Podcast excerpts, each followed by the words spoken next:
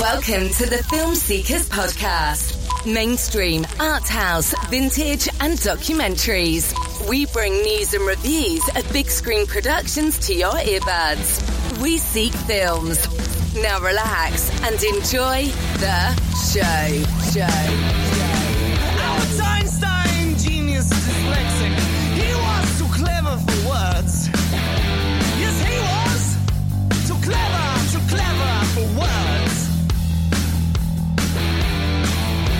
Hello, uh, we are at number 11 this week, and we will be talking about the undead when we look at The Girl with All the Gifts. And our special guest, Carrie Lynn Evans, will be joining us for the usual shenanigans, including the film news, the UK box office, top 10, and much more. This is the Film Seekers Podcast.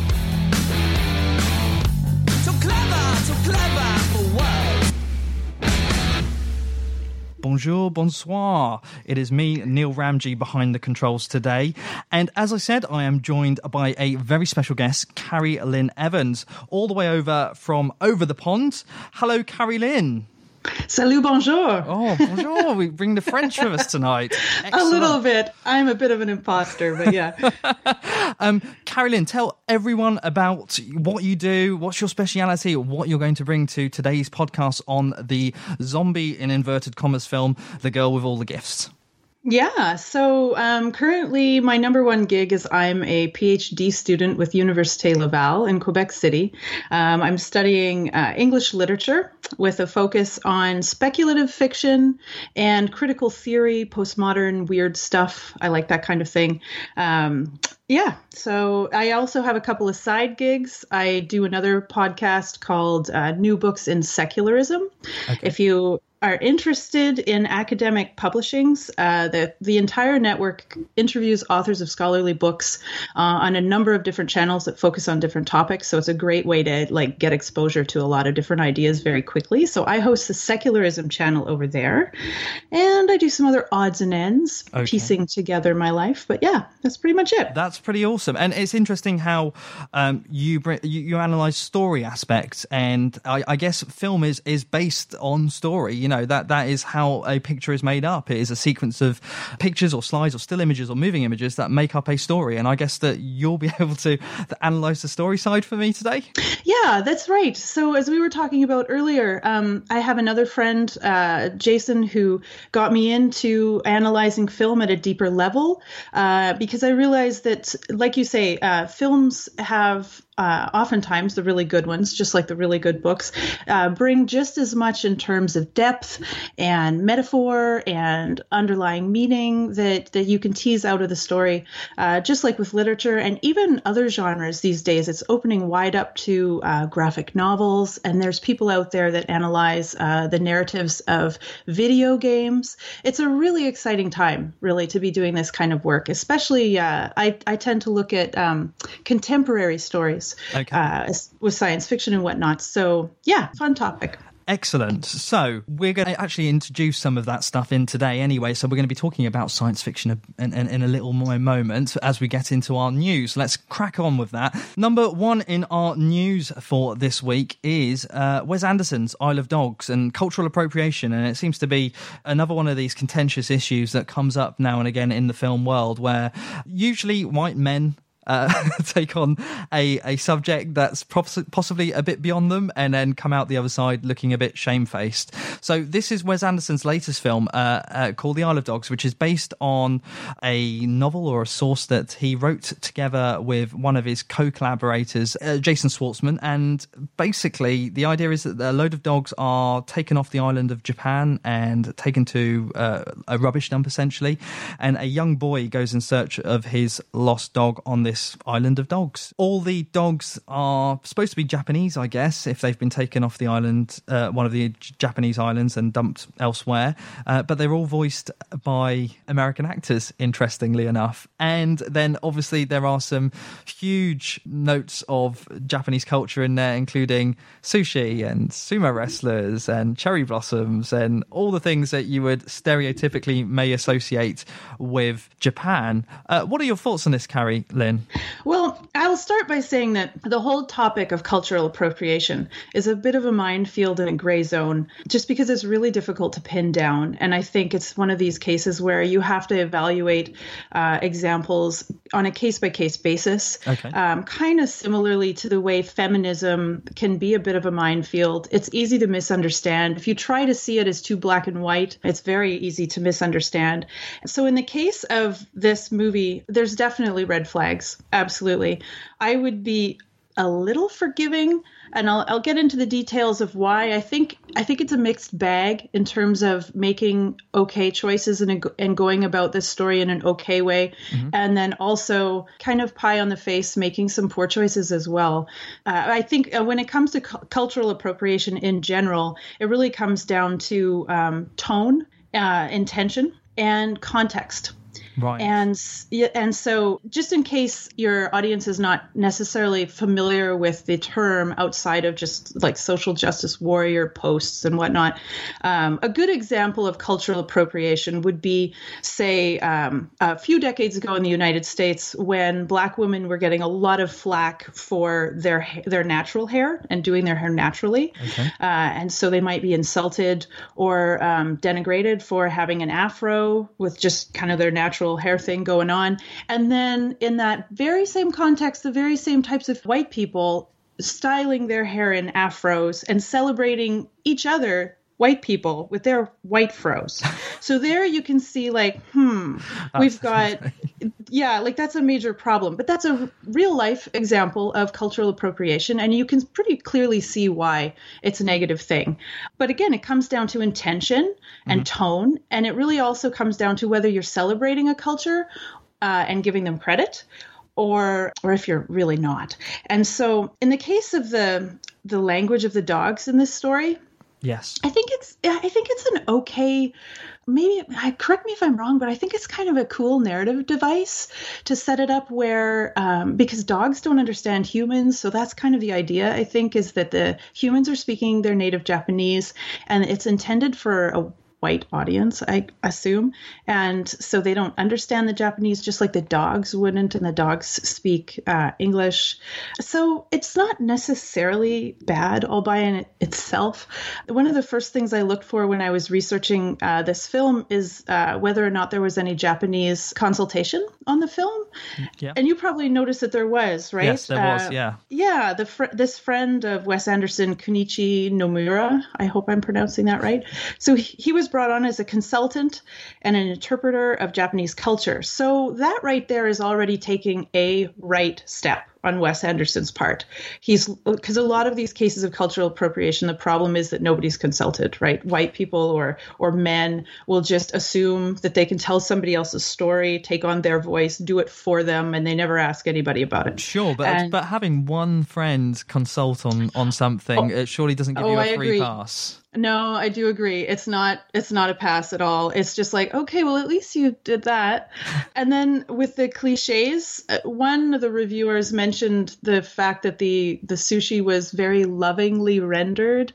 So you could make the argument that this is an homage to Japanese culture. I think some of the other things could be s- interpreted that way. Does that make it totally okay? I don't know. Um, mm, But then, but, sure. but then, then I suppose we go down the rabbit hole of well, uh, can you not um, emulate or uh, describe other cultures other than your own without uh, being under scrutiny by that culture themselves? So, can I not, um, you know, write a novel or make a film about American culture because I am British? Or See, this is exactly the thing. Yeah, like, it, it, does that mean that I can only ever write about Canadian culture ever because I'm Canadian? So that's a problem too. I totally agree. Yeah. Well, I, I don't know what the Japanese reaction is to this film. I think it's yet to open over there, as typically Okay. American f- uh, or English language based films tend to open quite late over in Japan. I think they're like usually one of the last regions to get it. Apart from in the case of, I think it was Kill Bill, managed to they managed to get it first because. Quentin Tarantino was making that film as an homage to Japanese culture and uh, Japanese cinema. So they, they got that Okay. plus plus a load of other stuff on top of that, which was awesome for them. But yeah, this film I don't think has played over there. It'll be really interesting to see if audiences kind of take to that because there are Japanese names in there. There's uh, Ken Watanabe and uh, Yoko Ono as well doing voices. And if you Which think side of the fence does Yoko Ono end up on? I'm not sure. that's that's that's also a very good point.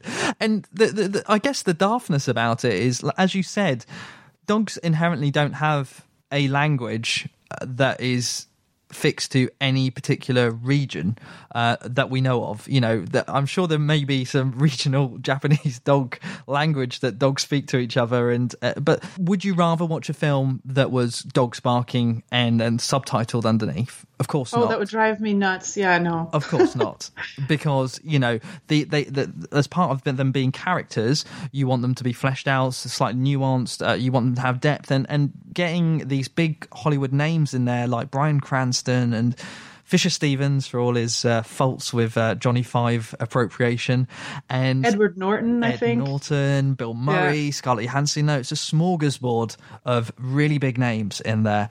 And ultimately, those things drive people to the cinema to go and watch it. You're not going to watch a film by Wes Anderson necessarily if you're just a, an average moviegoer, if you haven't heard of some of the cast at least. If it was all native Japanese speakers, most big commercial audience goings, they, you, you wouldn't go to the cinema to, to go and watch that if you if you hadn't really invested in it. You want to see big names, and it, it is a commercial decision to have Hollywood names in there to attract people, and hence why Wes Anderson is able to make films like this, you know, off the wall stop motion animation films about dogs in Japan. That attitude does need to be pushed back against, though, because that's part of the reason why you have whitewashing in Hollywood, right? Where they say, uh, less so now, but it still happens. Um, the idea that, well, I, you know, I've got this role. It's a, it, the character is insert a non-white person in this blank, and then they hire a white person to do it anyway uh, with makeup or however they want to do it, and they say, well, you know, but it's we got to have the big names to bring people in, and mm-hmm. and that just it's a it's it's an environment that just is self-reinforcing. Uh, if you, I think audiences will go to see a compelling story, they'll go to see a compelling-looking movie, and to just say, "Well, we can only ever hire white people. We can only ever hire the names people are comfortable with," is a cop out. I think it, it's it's you have to find a balance. Clearly, I'm not saying that you have to make movies with uh, no names. I, I understand the draw of a star, but um, I don't know. I think uh, I think and I agree with you, but I, I, I think society as a whole is certainly Western society is quite away from that. Uh, yet no one is really out there. There are smaller films and smaller studios, and there are some crusaders uh, within the business. And you know, this this falls into television as well, and stuff we consume via the internet, uh, other mediums like that there, there, there are small uh, pockets of people that are making change, but as a whole, the ball is rolling, but it's not really snowballing into something huge as of yet. You know, we've we've got the Oscars so white and other um, sort of activism going on within the, the film and television world. If you're making an, an American film and had Japan uh, and had Asian American stars in it, but they weren't, they were playing white people, would would that would that make a a difference to you? I I, I don't know. I think it can go one way and, and doesn't go back the other. If you know what I mean. Um, people seem Yeah. to be. Um, if you're of a, a race or, a- or a certain gender or uh, a certain sexuality, you, you you tend to be used for that rather than just being a person within a narrative, um, which can benefit it or, or or denigrate from it depending on your point of view. And I, I wish I wish it wasn't that way. I wish you know you could have a transsexual uh, Asian American in a situation uh, and and them not being used just because that's their persuasion. If you see what I mean. I, I, I do see what you mean. I think we're making progress, though. I would agree that progress happens very, very slowly. People have um, embedded, ingrained ideas, and and they're not going to change overnight. Or that it may take general generational change to be able to update some of those ideas. The problem with exactly what you're saying is that we see white men as being the blank slate, mm-hmm. neutral. Mm-hmm. So if you have, if you just bring up a blank slate of a character, yeah. not Asian, not transsexual, none of those extra adjectives, then what is that character? White male, just automatically.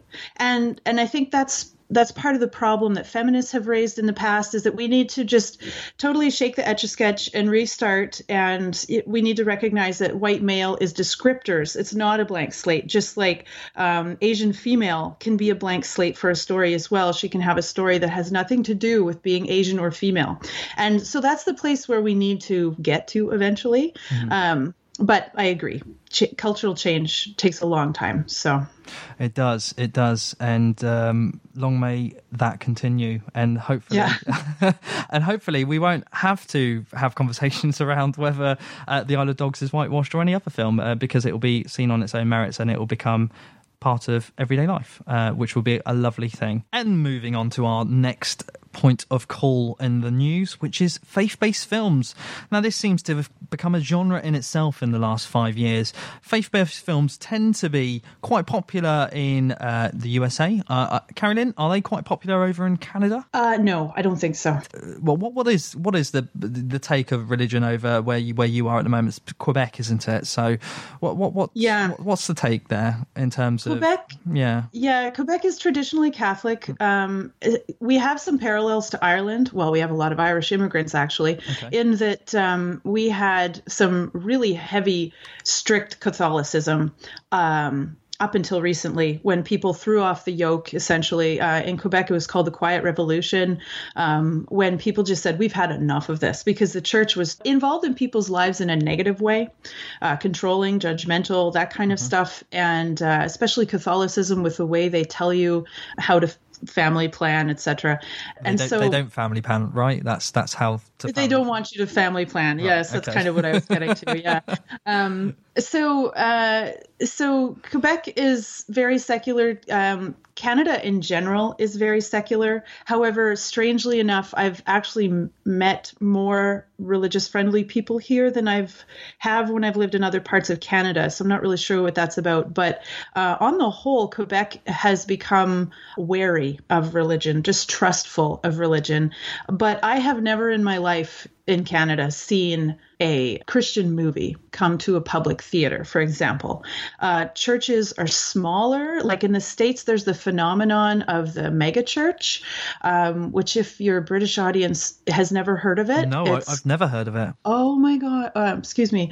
Um, these things are, these things are like malls with um, congregations that range in the tens of thousands and oftentimes these massive, um, professionally done with pyrotechnics and you name it, these these um, uh, Sunday morning services and whatnot will be professionally filmed so that you can watch from home or watch on the internet later or buy their products. And there's, like I say, a, an adjoining mall that sells um, anything you want, basically, that's associated with, you know, Christian knickknacks so, and so music. commercialization, like an industry oh, in itself. Yes, yes. This is this is Christianity on American steroids. So, um, yeah. How, and how does that differ from uh, evangelism, for example? Because that, that's quite steeped in commercial sort of exploitation, some may say, of the, the Christian religion. Yeah, that's a Venn diagram that overlaps quite a lot. Right. Um, and I think that these movies uh, that you're pointing to and the increase in these movies is a couple of things. One, it's the just this growth of commercial Christianity. Mm-hmm. Uh, and two, it's the internet, I think, um, because the internet allows smaller groups, smaller uh, budgets to be able to bring media to other people. It's a, it's a wide open platform, which is how we're doing this podcast podcast now, right? Um, and so between the two things, it's just created an environment, I think, where it's one more product to sell Christians, is really what it is. I'm so glad that this news topic came up when I was speaking with you because of my interest in secularism and the whole atheist versus Christian and religion debate. I follow some of this stuff just kind of in morbid curiosity. And uh, I want to give a shout out to a podcast that I really enjoy. Um, three guys down in the States do it. Um, they call it uh, God Awful movies, and what they do um, is they watch these Christian movies and they um, critique them, and they're really funny. The point they do a couple other podcasts, and they're really funny guys. So it's like a comedy podcast.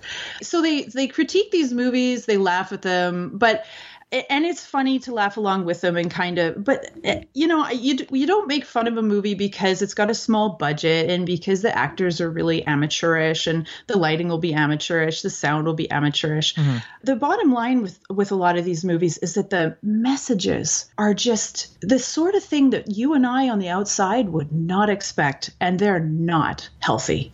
So I thought I would give uh, one example. Okay. Christian movie that I'm familiar with through this podcast and it was one of the ones in your notes that you mentioned because in 2015 it earned uh, 67.8 million. So I think it's one of the ones that's that they point to that's more um, successful. It's called War Room. I'll give you a real brief rundown of the plot. Uh, it's about a woman. It's an African American woman and her husband. They are having you know usual couple issues, maybe money, maybe I don't know what. They're arguing.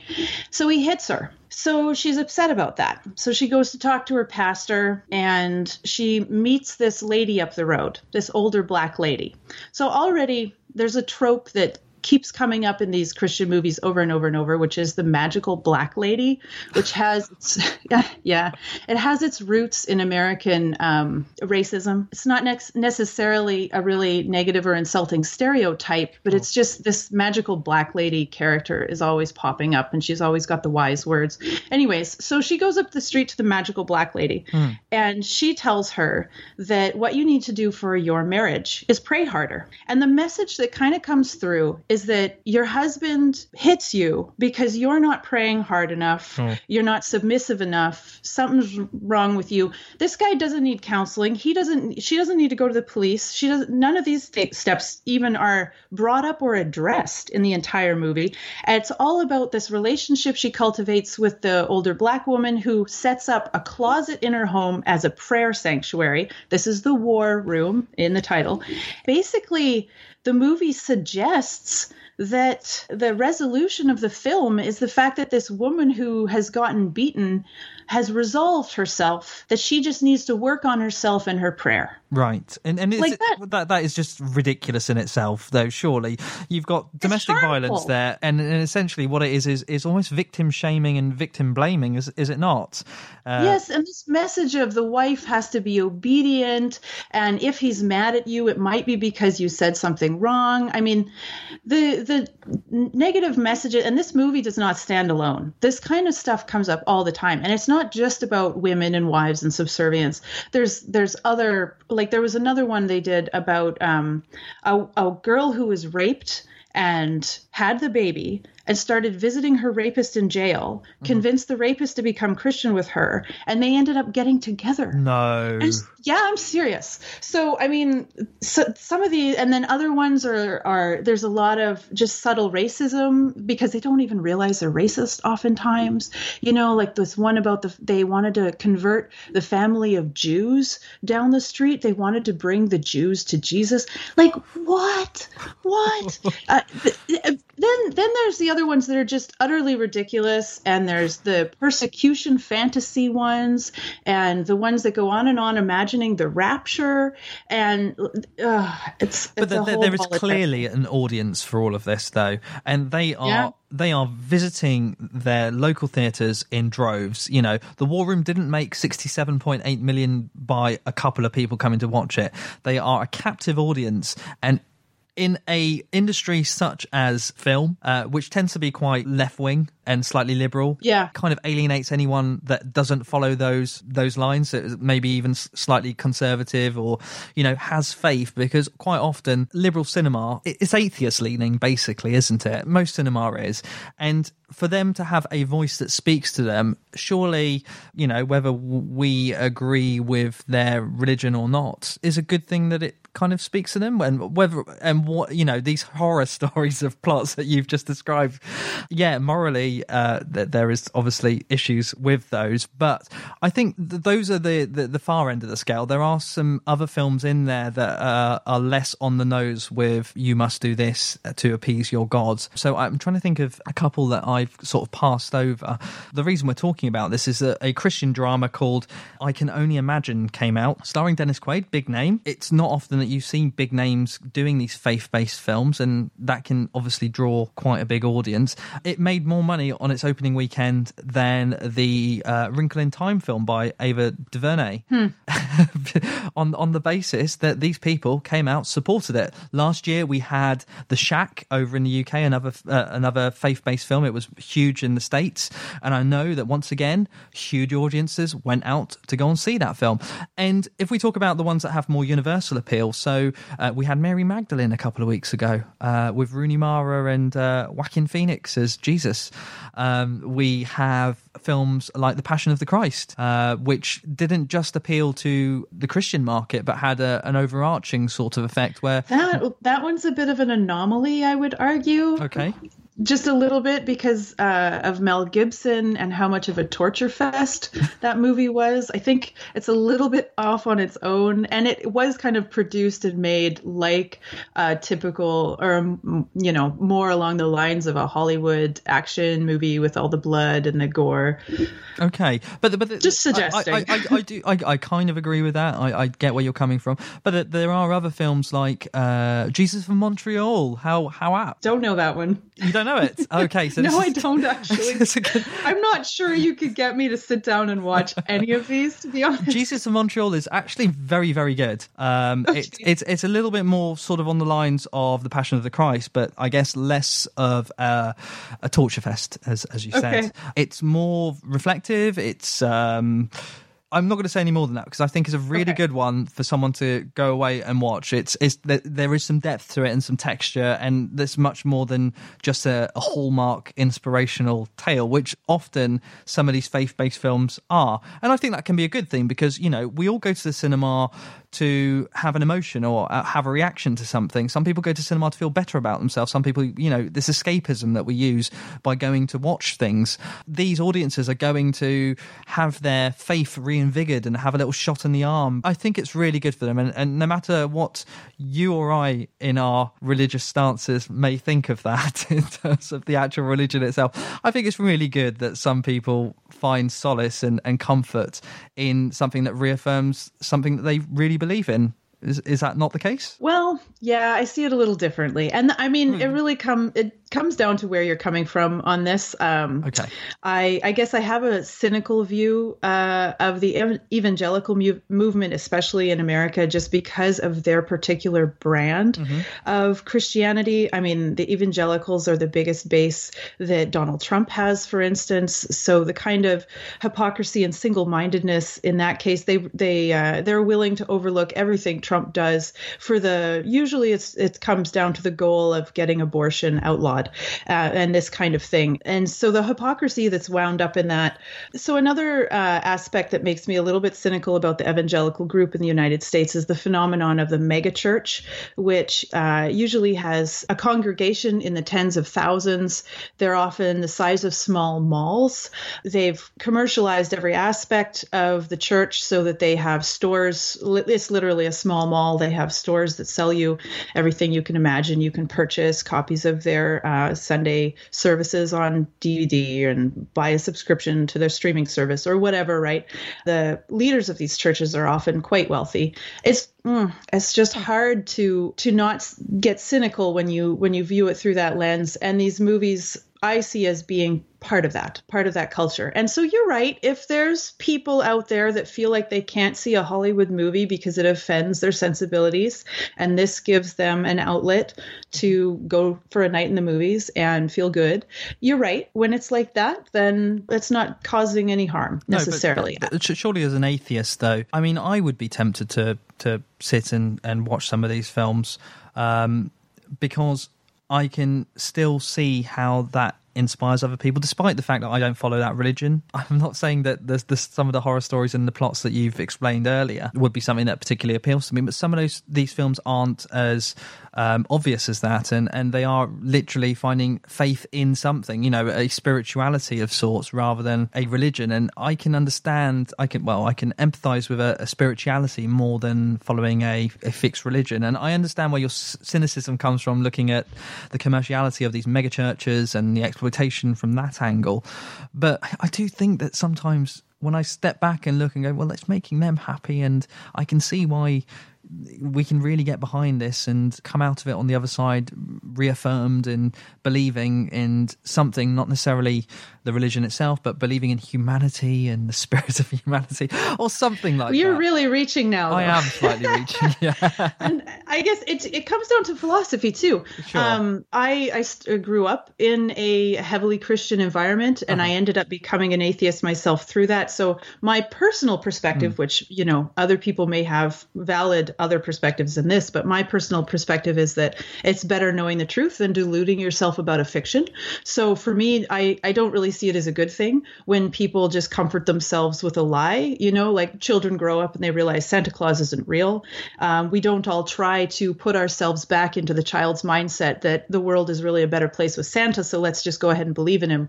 But that's my particular philosophy on life and i don't expect everybody to share that so mm-hmm. mm-hmm. I, am yeah. I'm, I'm very similar so I, I grew up in a household that was a casual hindu household um, okay. at school i was taught christianity um, and had that rammed down my throat day in day out singing hymns and whatnot all the time yeah parents were yeah. pretty lax about the hindu stuff which is awesome. And I took kind of took a bit from everything and kind of understood at a very early age that these this isn't to be, meant to be taken literally. These are kind of tenements to how to live your life. And I can take a bit of this, I take a bit of Buddhism, take a bit of Islam, and this is basically kind of good ways to to, to go about your business. And sure. so, so, eventually I got to shunning it and let people get on with it. So my parents, they're not, they don't force me to go to things and they still class themselves as uh, Hindus, but in the same way that a lot of people in, in the UK class themselves as Christians uh, or C of E, they don't go to church every week. They just kind of celebrate Easter with a chocolate egg and do the whole present giving at Christmas and use it as an excuse for a get together and a gathering. Because I take it you celebrate Christmas as well. Yeah, in oh. just the most token ways, you know, with the with the gifts and the tree. I do not go to church under any circumstance, mm-hmm. not for Easter, not for Christmas receive nothing. I have to admit, becoming a parent really takes the joy out of Christmas because there's so much pressure mm-hmm. to pr- to produce and to perform and to make Chris- to make Christmas meet expectations. And when you don't have a lot of money, it, it can become just about that. Sure. You know, um, so uh, and now with with the family spread out so far between both myself and my husband, the obligations not only to children but to you know see all the disparate family members. Oh, anyways, don't get me going on Christmas. I do fun. love the tree and the idea. I love the baking. So you do like the idea of the, the get together and the coming together once a year. You know, we'll all celebrate life or or celebrate the joy of being alive together in this moment. Of course, I'm not joyless, but there's nothing that needs to be religious about that, right? The the winter not. Christmas holiday predates Christianity, of yes, course. Yes, it's pagan, um, isn't it? So yeah, and um, which you know isn't a big secret. Everybody knows that, but it's really about the significance you place into those things, right? So for me, it is about celebrating uh, family and the traditions that we do when we get together, and Mariah Carey's Christmas album, and you know, that's where I draw the line. okay, fair enough. That's an ongoing debate. Yeah. uh, but that, that's really cool. And I guess I have a similar take on these faith based films. So while I don't follow the religion, I'm going to watch a film about a story that's going to be uplifting. And whether there's a okay. undercurrent there of you must pray 10 times a day to this deity and you will be let into the gates of heaven when you die, fine. As long as it's not too on the nose, I'm okay yeah. with that, and okay. I, I, can take inspiration from that, and I, okay. I, I, and I welcome that to an extent, you know, and f- not necessarily just from Christianity, which is obviously the the primary driver uh, behind this. You know, Dennis Quaid's new film is a Christian based film, and we've got God's Not Dead Part Three, which is this ongoing saga that seems to have caught an audience. It's not just about Christianity because I'm sure, not that I've seen any, but I'm sure there are other films out there that propaganda films, p- perhaps to an extent, that kind of you've got the ISIS videos. They could be classed as uh, films, can't wouldn't they, to an extent that are, are forcing an ideology upon certain people. So you know it does happen. They may not be commercial in your local theatre anytime soon. No, but, yeah. but but you know they they exist and they exist in different cultures, and it's just the fact that obviously. The Christians have got it together and managed to get it into a, a viable outlet and commercialize it, whereas ISIS are still trying to trying to balance that one with uh, the films that they make at the moment. And uh, I don't think they'll pass any censor board uh, anytime soon. um, so that was uh, faith-based films as our second part of our news, and the third part. Now, this is the part you're really looking forward to, Carrie Lynn. Women and science fiction. Now, Right. we we've touched on this. Ava DuVernay's A Wrinkle in Time came out uh, a week ago, and the reason I wanted to bring this up today was the fact that it's not very often that you have a woman director involved in a science fiction story at that level. She is the the first director uh, of color, I believe, to have a Right. film with a hundred million budget behind it, and I we sent a list between each other before we did the podcast. It's absolutely astounding to see the lack of science fiction films out there, and certainly notable science fiction films out there uh, by women. Yeah, it's true. This idea that women are inherently either less talented or less interested in science and maths, or um, uh, less capable, uh, and so that that somehow extends to science fiction. I thought we'd kind of gotten over that, but but maybe maybe uh, maybe less than I realized because um, I I do a talk in local colleges once in a while about um, AI and robots in uh, fiction and real life, and kind of we compare our assumptions, and it's it's kind of a fun thing to do. It's a bit of uh, unusual for for some of those college kids. It's a, like a, a writing class, so I've had fun asking them like, do you think of science fiction as uh, a guy's thing. Would it surprise you to hear of a woman who's interested in science fiction? And it's just blank faces, like, what are you talking about? And that makes sense to me. I'm I'm quite a bit older than them, but even from my point of view, like I, I didn't pick up that message. And yet and yet it's a real thing and it's not totally gone yet. In the articles that we we shared and we're reading, they they were talking about this assumption that women can't be good at science fiction or women don't want anything to do with science fiction. And I yeah, I just find that so 1950s. Sure, but um, isn't that the, the isn't that emulated from the fact that there hasn't been anything brought to such a level from a woman writer or a woman director that that would reinforce the fact that women are interested in in science fiction to such an extent. I know you know we talk about the the white man template as all things Right. you know. You know that's our starting point uh, which hopefully will change in, in due course. Not that I- it's probably because no one's actually taken a punt on making some of this or, or, or bringing it to such a level but this is your sort of speciality area. What the what are the things that perhaps myself and our listeners have missed out on in terms of literary works in terms of filmic works that perhaps deserved more attention than they got at the time. Obviously, Ava DuVernay's A Wrinkle in Time. A, A Wrinkle. I hadn't even heard of the book. Oh, you're kidding. no, oh, those were favorites of mine when I was young. It's not even a thing over in the UK. Never even heard of it. that might be the difference. Yeah. it's a cultural uh, thing. It's it's it's really maybe. yeah. It's really like never heard of it. Well, there's I- also Anne McCaffrey, Dragon Song, Dragon Singer. see, these are things I haven't heard of. This is amazing. Oh man, yeah. She, um, I mean, these are for young adult readers. Sure. Uh, I, I so- am one of those. Oh, really? Okay. No, Well, then I'm definitely, if you're interested in that kind of stuff, definitely read A Wrinkle in Time. And the subsequent um, sequels that she did were really, really good as well. My favorite was A Wind in the Door, the one that comes next. And um, anyways, I won't, I won't go on listing them. But Anne McCaffrey is like her own uh, institution, practically in uh, fantasy. For uh, well, excuse me, that's fantasy actually, but they do They kind of kind of, cross yeah. over. I was naive to feminism big time when I was a little girl. I just kind of adopted the quote unquote male interests and just assumed that I was uh, an anomaly. And it, it never made me question gender stereotypes. Mm-hmm. Uh, it never made me realize, oh, gender stereotypes are BS, clearly, because, you know, th- because of looking at me. I just considered considered, well, I must be different. And so that's unfortunate. That just goes to show you how much you internalize some of these things.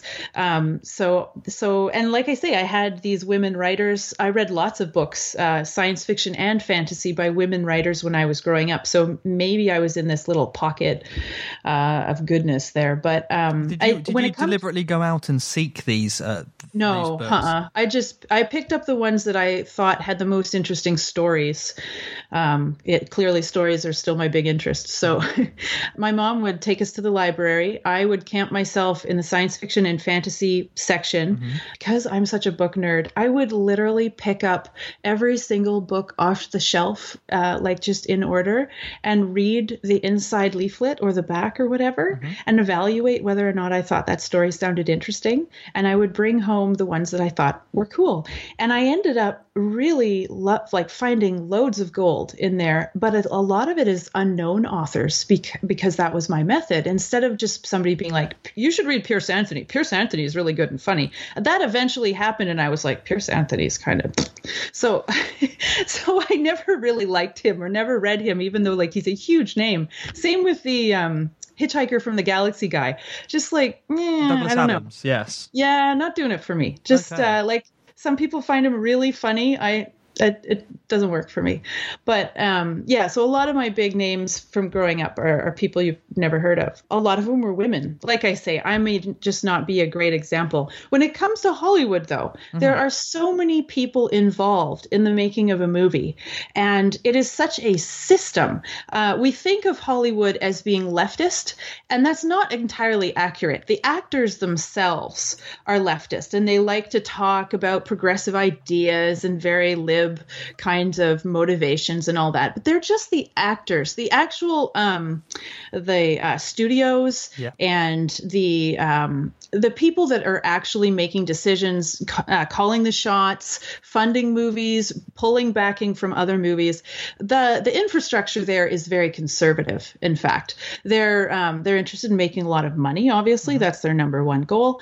Um, so they're not really driven too much by ideology in terms of like morally where they where they come down. But um, I so I think that the lack of female directors and writers that we see in Hollywood is just indicative of the the culture and tradition of male chauvinism in that whole system. And I don't know why it necessarily comes out more with science fiction, but if you were to look at, say, war movies, mo- movies that dealt with war themes and battle stuff, like, uh, you know, the Black Hawk Down and stuff like that, you're probably going to see even fewer women directors. Is that be- and writers? Is that because there's no women out there that are interested in that. I, I, who knows? I haven't done the sociological studies, but um, Well, women. I, I think that's an unfair example because really okay. because I think perhaps contemporary war stories are a thing, but a lot of war stories obviously span history, and Yeah. traditionally women weren't at war, and so a lot of these stories are told from men and men's perspectives, I guess. So hence why you So you couldn't have a female writer and director? You could have a female writer and director by all means, but I, I'm just thinking in terms of perhaps when we talk about films with uh, women characters and uh, and, a, and a woman's per- perception, perhaps driving a film, who wrote the film, who directed a film, adds a bit of air of authenticity to it. Would you not say? So if it, you can absolutely have a woman directing uh, a, a war film about a load of men stuck in a trench in World War Two, right? That's not a problem. But well, and I, because I would suggest that most of the actors, writers, and directors have never actually been in a trench. So if you're talking about life experience, Mm-hmm. I don't think those men are really bringing any more life experience than a woman who's very interested in um, military history. Oh no, no, absolutely not. But um, for the the male experience, I guess is what I'm trying to trying to poorly Okay. argue here. All right. That- sure. No, no, it's cool. that- it's worth debating. That perhaps they would have not necessarily, but perhaps they would have more of an understanding of being in a group of guys and the camaraderie and the sort of things that you may talk about with, as being a guy within a group. Whereas I'm not saying a woman necessarily wouldn't be able to do that or certainly emulate that, but from a, a man doing that would, would add a bit more authenticity to it, basically. I don't know. I don't know. You I guess we're just speculating. Well, I don't know. You might be right. I mean, we're just speculating at this point. Um, there's there's male authors who've managed to write women's experience very effectively, and they've gotten you know recognition for that, and the vice versa. There's Mm-hmm. plenty of women that um, that write about men, so I think it's possible for the person with the right sensitivities and the right imagination to be able to cross into other modes. But when it comes to this problem of of um, gender inequality in Hollywood, I mean, it's such a tangled web. I I just don't. I, I think it needs to be fixed. We need to move forward. I think the Me Too movement has been really a positive thing. The Times Up stuff. Yeah. I'm really happy all that's happening. I really, honestly, when it started, I didn't think it was going to have any effect, but it seems like it is. And so I think the culture is slowly changing. And I think the culture is slowly changing with um, science fiction as well. I'm not trying to make any excuses for anybody who is passing over uh, women directors or women writers because we'd prefer to have a man in science fiction. I'm not giving them a pass at all. I just um, I do think we've got to recognize the progress that's that's moving in in the right direction. Because you'd mentioned uh, the Blade Runner movie. I know that there's there's some women out there that have really reacted negatively to the portrayal of women in Blade Runner. Again, it comes down to to context. And I was really happy that one of the authors actually alluded to another uh, writer that made the argument that the world of Blade Runner is a feminist allegory for labor under ca- capitalism, which is similar to the argument I've made in the past that cyberpunk is critiquing the negative aspects of capitalism. And so one of the negative aspects is the objectification and sexualization of women. And so it's not showing you Joi, the um, AI girlfriend, to say, "Isn't that great? That's where we're all going to get in the future." That's it, you know, if you're reading the movie that way, you're missing the point. Um, And there will be some it's- it's people a- reading the movie in that way. When it's not spelt out for them, they'll be thinking, great, so virtual boyfriends, girlfriends for everyone in the future, for all. But obviously, they, they but I, the I. I think that some of these feminists are reading it that way and missing the point. And that's why I, I just like to push back on that a little bit because I think the movie is critiquing uh, that setting. And um, I think one of the authors we read in particular went a little bit overboard, ar- arguing that, say, in Ex Machina, for example, Ava is monsterized because she refuses to be interested in Caleb. And and I was just like, really? Like, wow, I that I had a different experience in that movie, right? Like her ability to free herself, I thought was actually more feminist, and the movie seemed to be celebrating her freedom at the end. So I took that away from Ex Machina. So that's the Alex Garland film that came out a couple of years ago with Alicia Vikander, and it's about uh, an AI constructed by a man who is almost like a Mark Zuckerberg of sorts of the cybernetic world, Right. Yeah. uh, played by Oscar Isaacs. And uh, this intern wins a lottery to come and come to this magical island where Oscar Isaacs there with all of these seemingly beautiful women and living this playboy lifestyle. And it's sort of played as aspirational at first, and then things take a darker turn. And um, spoiler alerts, if you don't want to find the end of this film, I'm about to tell you, uh, the primary AI, which is Alicia Vikander's character Ava, she is eventually liberated. That doesn't give it away completely, but um, she is eventually liberated in the story. And yeah, um, I can't believe that people are reading that in a different manner. That's what I, I I found that to be essentially female empowerment. You know, taking back that power from the Oscar Isaacs character who had created her in his own vision. Um, and he is portrayed as being such a villain too like there's no question that the way he uh, constructs and uses these women well women robots or whatever you want to call them is atrocious. We don't have any sympathy for this character. We don't see this as a bright future that we all might hope for. So in that way i think the the movie is is really good along those lines. And the uh, female ava or well female robot the the qualities that she ultimately is able to use is her intelligence. So again ding ding ding win for feminism right? So i i don't know it's, i it's, tend it's, it's really interesting how you've stopped yourself a couple of times there by calling her female and then stepping back and clarifying that by saying female robot, which is essentially what she is. Do you not see her as slightly anthropomorphized uh, in, in oh, terms? of course. Okay. Of course. I, I don't know. I'm just trying to be specific for if, if anybody's listening and hasn't hasn't watched it. I didn't want to be confusing if I was to suggest female, Oh, no, which the word yeah. would associate with like a, a biological woman. Okay, when I see a robot uh, on screen, I, depending on their characteristics and and perhaps their outward appearance, then you would assign a, a gender to them, right? I think that in terms of Ava, initially she starts off in that film as being quite asexual. Yeah, sure, absolutely. I have to tell you, my master's thesis was actually on the topic of the cyborg and how throughout history, going back as far as the 1600s, women or machines have been imaginative machines that men are either drawing pictures of or writing stories about or whatever, or actually creating little models of, have been sexualized. When you start to uncover this history, it's amazing. Our personified machines have basically always been uh, women. And then you can even find this story uh, of Pygmalion.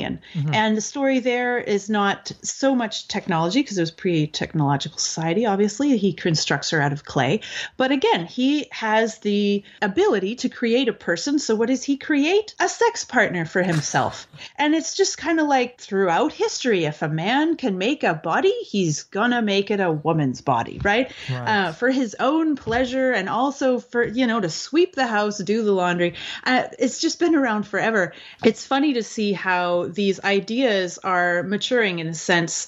And, and by when I say that, I mean in the sense that uh, we're able to take some perspective on them and critique those ideas. So the artificial women in Blade Runner 2049, I think, are interesting critiques of that really long tradition. And Ava as well is another critique of that tradition. Traditionally, these women are um, portrayed as going haywire, becoming terribly dangerous. Think of Met- Metropolis, that old, the old black and white Yep. movie the first uh, science fiction movie ever, uh, and also I think one of the biggest budget movies ever at that time. It was, yeah. And there, that movie features a woman who is a, a robot, and she um, tantalizes the men and mesmerizes them, and she's both sexual and threatening. And so this woman always has to be basically terminated.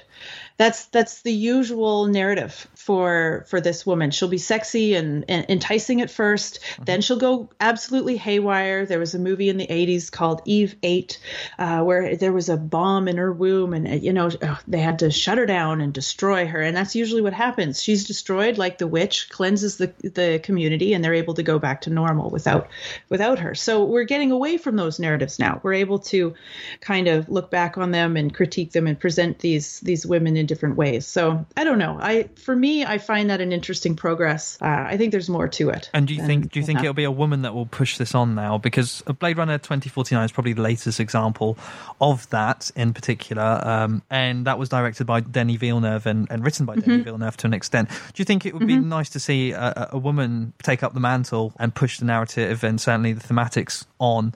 Uh, with Oh, of regards, course. With regards to, I guess, is it cybernetic um, representation of women? Is that what we're calling it? Cyborgian. Cyborgian. Okay. Yeah, cybernetics is more like the real science of Okay. uh, of computers and whatnot. But yeah, usually you do get better perspectives on women's stories and situations through women. That's certainly true.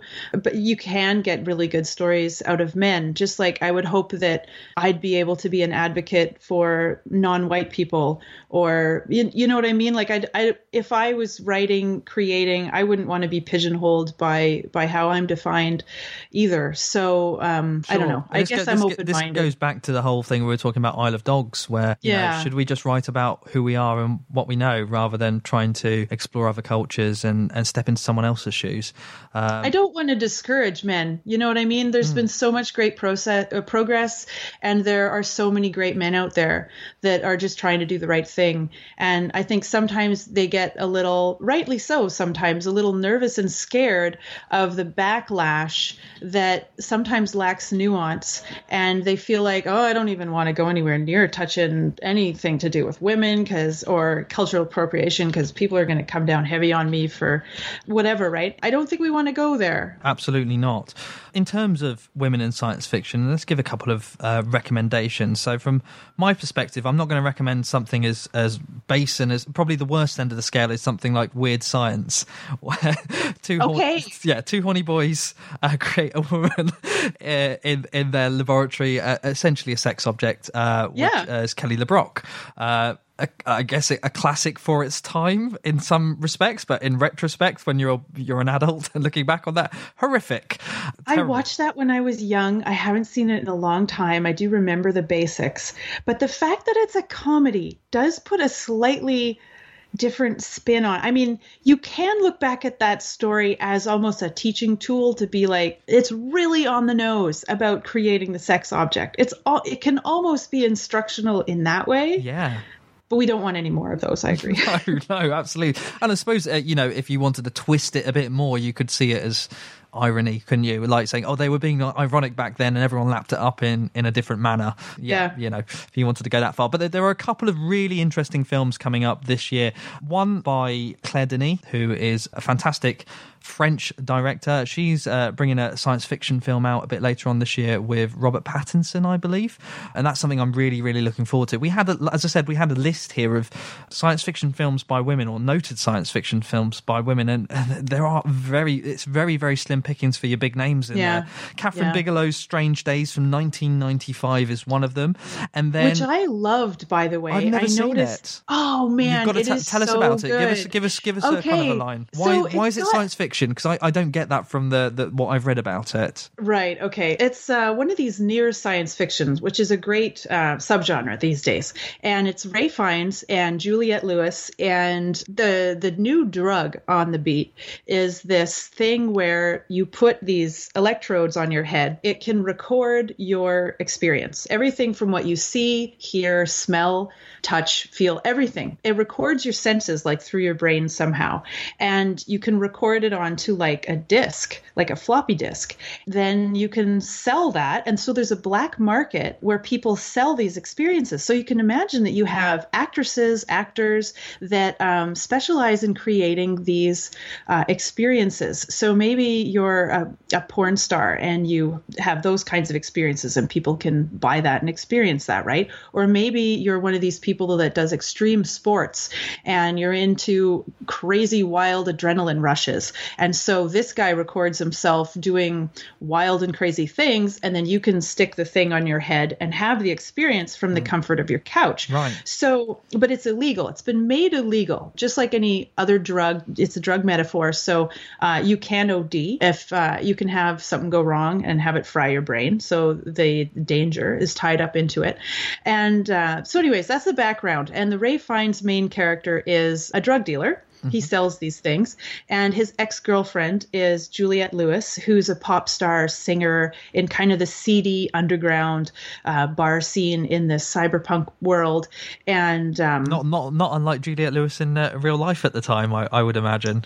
Oh, really? See, I loved her too. So that's part of the reason why I love this movie is I just love her. Right. But um, and she does a fantastic job, and she can actually sing. So she's oh yeah, no, she's like. I, I think they're brilliant. Uh, Juliette Lewis and the Licks, brilliant band. I, I've I've got their last I couple didn't albums. know. Oh my god. They're okay, Gr- I'll have to check that out. So yeah, she's singing on stage and stuff. So the idea is that they broke up, and he is just super torn up about it, and he has all these secret tapes that he took from their relationship. So the the way they do the um, flashbacks to his love with her is through these things that he's recorded, and then there's some gang that's involved that's ended coming after him. So it's kind of your seedy underbelly crime story in that sense as well. But it's in this near future. But the drug is so uh, or, or this this virtual reality experience is just so compelling and interesting. Like oh there's snuff films people that actually die while they're recording this experience and that's like the super heavy stuff.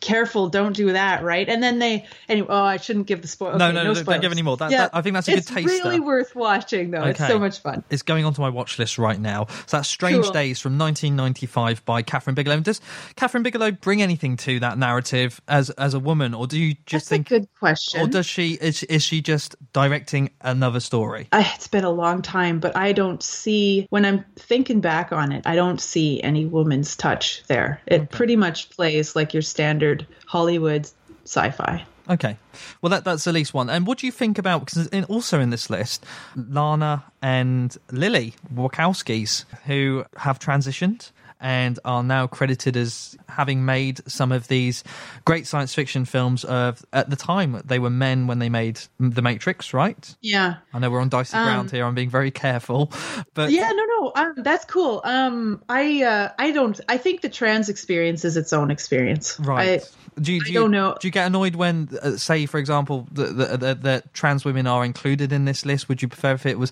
is is the right term cis women? this means that you, your biology and how you identify line up. Right. I so, believe So because there's those that prefer to be asexual or or non-binary as well. So they are also like different. okay, so biological women. Would you? Is it fair for them to be coupled in this list of notable women directors? I mean, I, I think maybe not actually, because the whole idea is that if you've had a lifetime ex- of experience in the world being received, responded to as a woman, that's how you would bring the experience that we're talking about to to telling a story.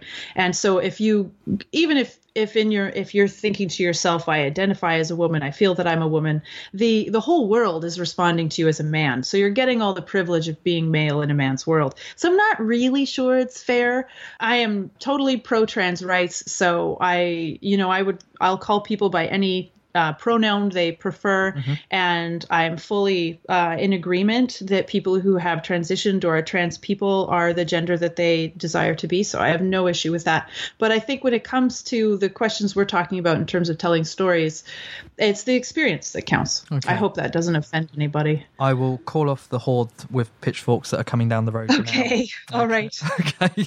Well, we'll have that entire list of sci-fi features directed by women, including uh, the Wachowskis, on our notes, which are just below the podcast. So if you touch our picture there and flick up on iTunes, you will have extensive notes of when and where things are happening within the podcast. And if you're sensible, you would have done that at the start and flicked to the part that you wanted to hear about. Uh, we'll also put in links to everything that Carrie Lynn does, everything that I do. And if you want to talk about anything that we've discussed in the news today, including Wes Anderson's A Cultural Appropriation in the Isle of Dogs, faith based films, or women in science fiction film, why not drop us a line? Facebook.com forward slash film seekers is one way to contact us. You can tweet us at film seekers on Twitter. And if you want to send us a photo or a comment under our photo, we're also on Instagram, film seekers, all one word. Uh, and if you want to send us an email, traditional email, hello at filmseekers dot com is where you can find us as well. Why don't you drop us a line? Tell us what you think of any of those subjects in the news today.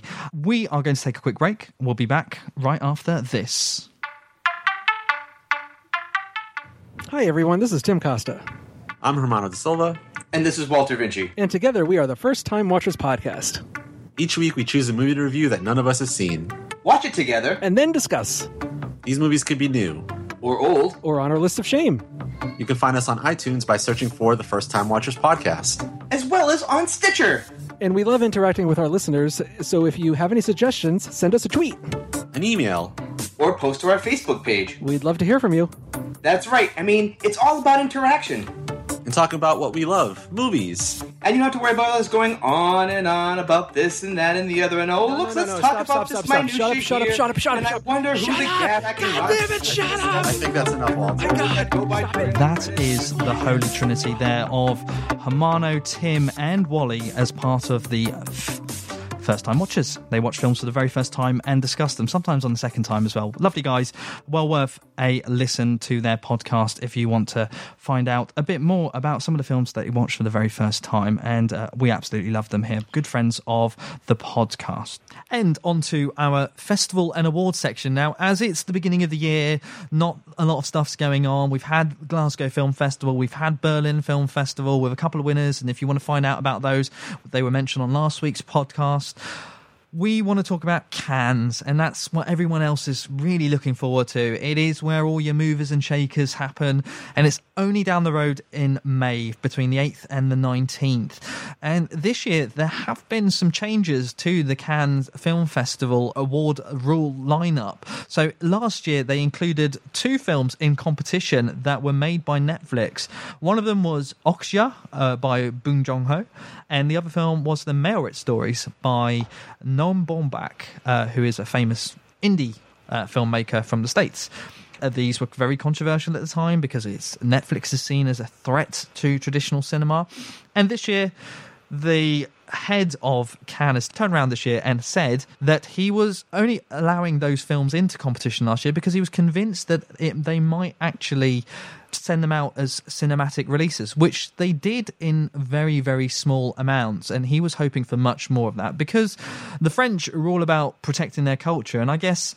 Carrie Lynn, you know about this being over Oh, in yeah. Quebec. So uh, I know that in France, on the radio, for example, they have to they have a quota, right? Uh, they have to play a French song in French every five songs or something. I think that may have changed, but when I was at school, that was one of the things that there that was taught to me was that on television there had to be a certain percentage of programming that was in French and original programming that was made in France as well. And so it's all about that protection of culture and I guess the homogenization from Anglo-speaking countries. Um, and what happens over in Quebec is there is there such quotas that they that, that Oh medium- goodness, yes, yeah. There, um, I, I didn't realize it also happened in France. To be honest, I guess they really feel like they're under threat.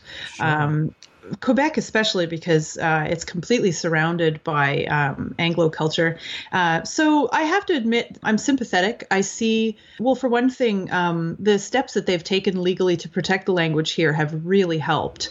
Uh, it's bolstered the uh, rate of French speakers in Quebec quite a bit. It's been very successful. I think there's almost the lowest percentages of, of English speakers in Quebec's history. Sometimes, uh, sometimes Quebecers today forget how much English was always in the province.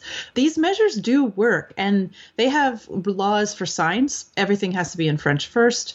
Definitely for content on TV and the radio. So Okay, so you're you're a, a, a dual language speaker, I take it, because that's you know trying. trying. coming along slowly. Yeah, I've only been here for um, almost six years. It came with very little French, so Right. it's tough. It's so a tough it's slog. kind of, I suppose when you're immersed in a culture like that, it sort of permeates into your into your Yep. vocabulary and stuff eventually, doesn't it?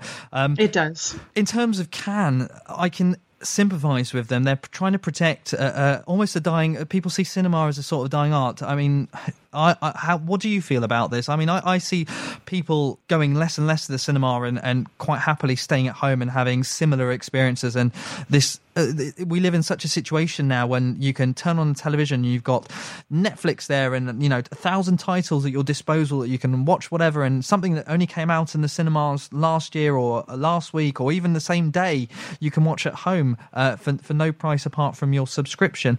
And this this kind of closeness about it, this closed gate that Cannes are doing to try and stop the the horse from bolting. In my opinion, the horse has already bolted. You know, Right. and, yeah. and you can't you can't close that gate and expect the horse to to run back in.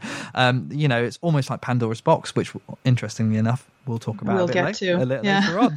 I I think it's admirable, and I think that, that there's certainly a nostalgia around it. Certainly, uh, Cannes seems to be ruled by a, a, an older audience, uh, perhaps a less in touch uh, team of people that, uh, whilst they have made concessions to letting people like Netflix show their films there, they're also trying to go, oh, we need to protect our little bubble, and you know, it's not like the good old days where films were shown at the cinema for X amount. They, I think, France have you have to show your film there in the cinema for like something like six to eight months, I think it is, um, before it's Oh, then released on DVD or Blu-ray. So you Cannes't have a film that comes out on Netflix the same day in France as it is in the cinema. So you can't have day and day release releases like some some places do.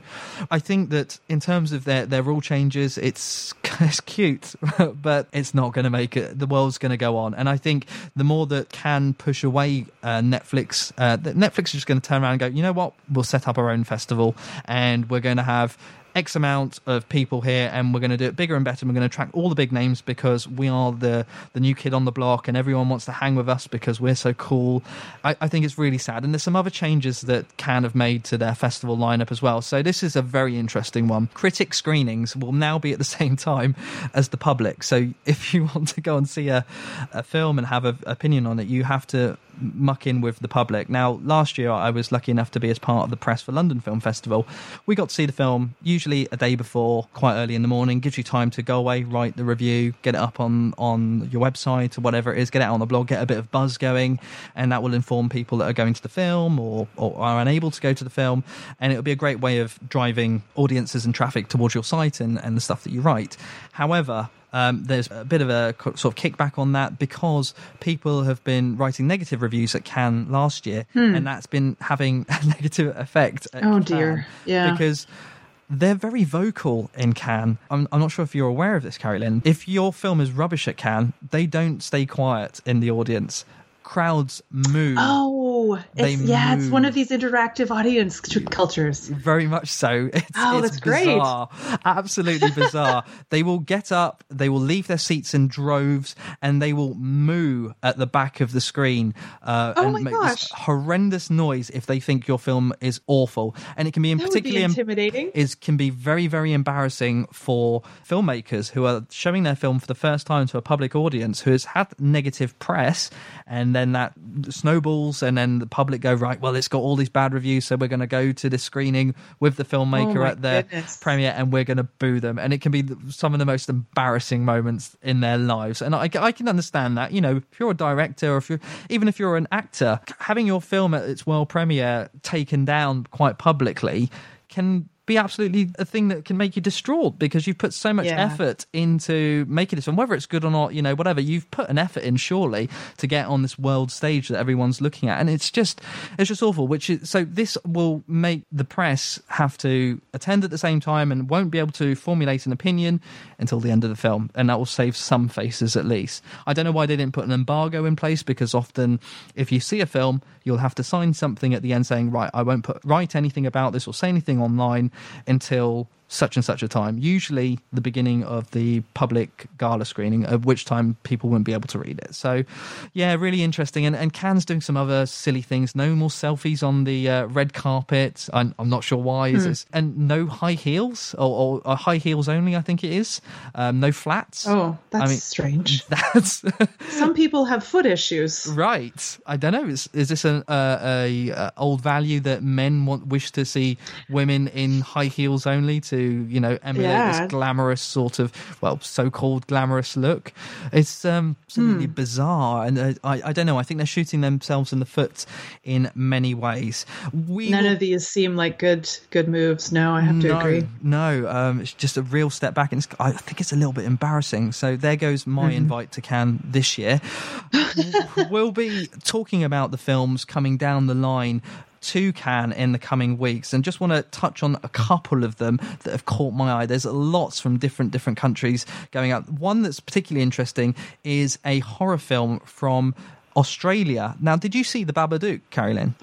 Um, no, I gave that one a pass. I don't see all the horror ones. Oh, you're not a fan. Uh, it, if strangely, if it's sci-fi horror, I really like it. If if it's anything else, I tend not to. Yeah. Okay, so something like Under the Skin would would you class that as sci-fi? horror? Oh, one of my favorites. Okay. Yeah.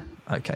Jennifer Kent is a, a great Australian director. Uh, she made The Babadook, which was everyone knows about by now. It's a you know particularly scary uh, film about uh, a, a man who lives in a basement, based on a, a scary book with some scary drawings.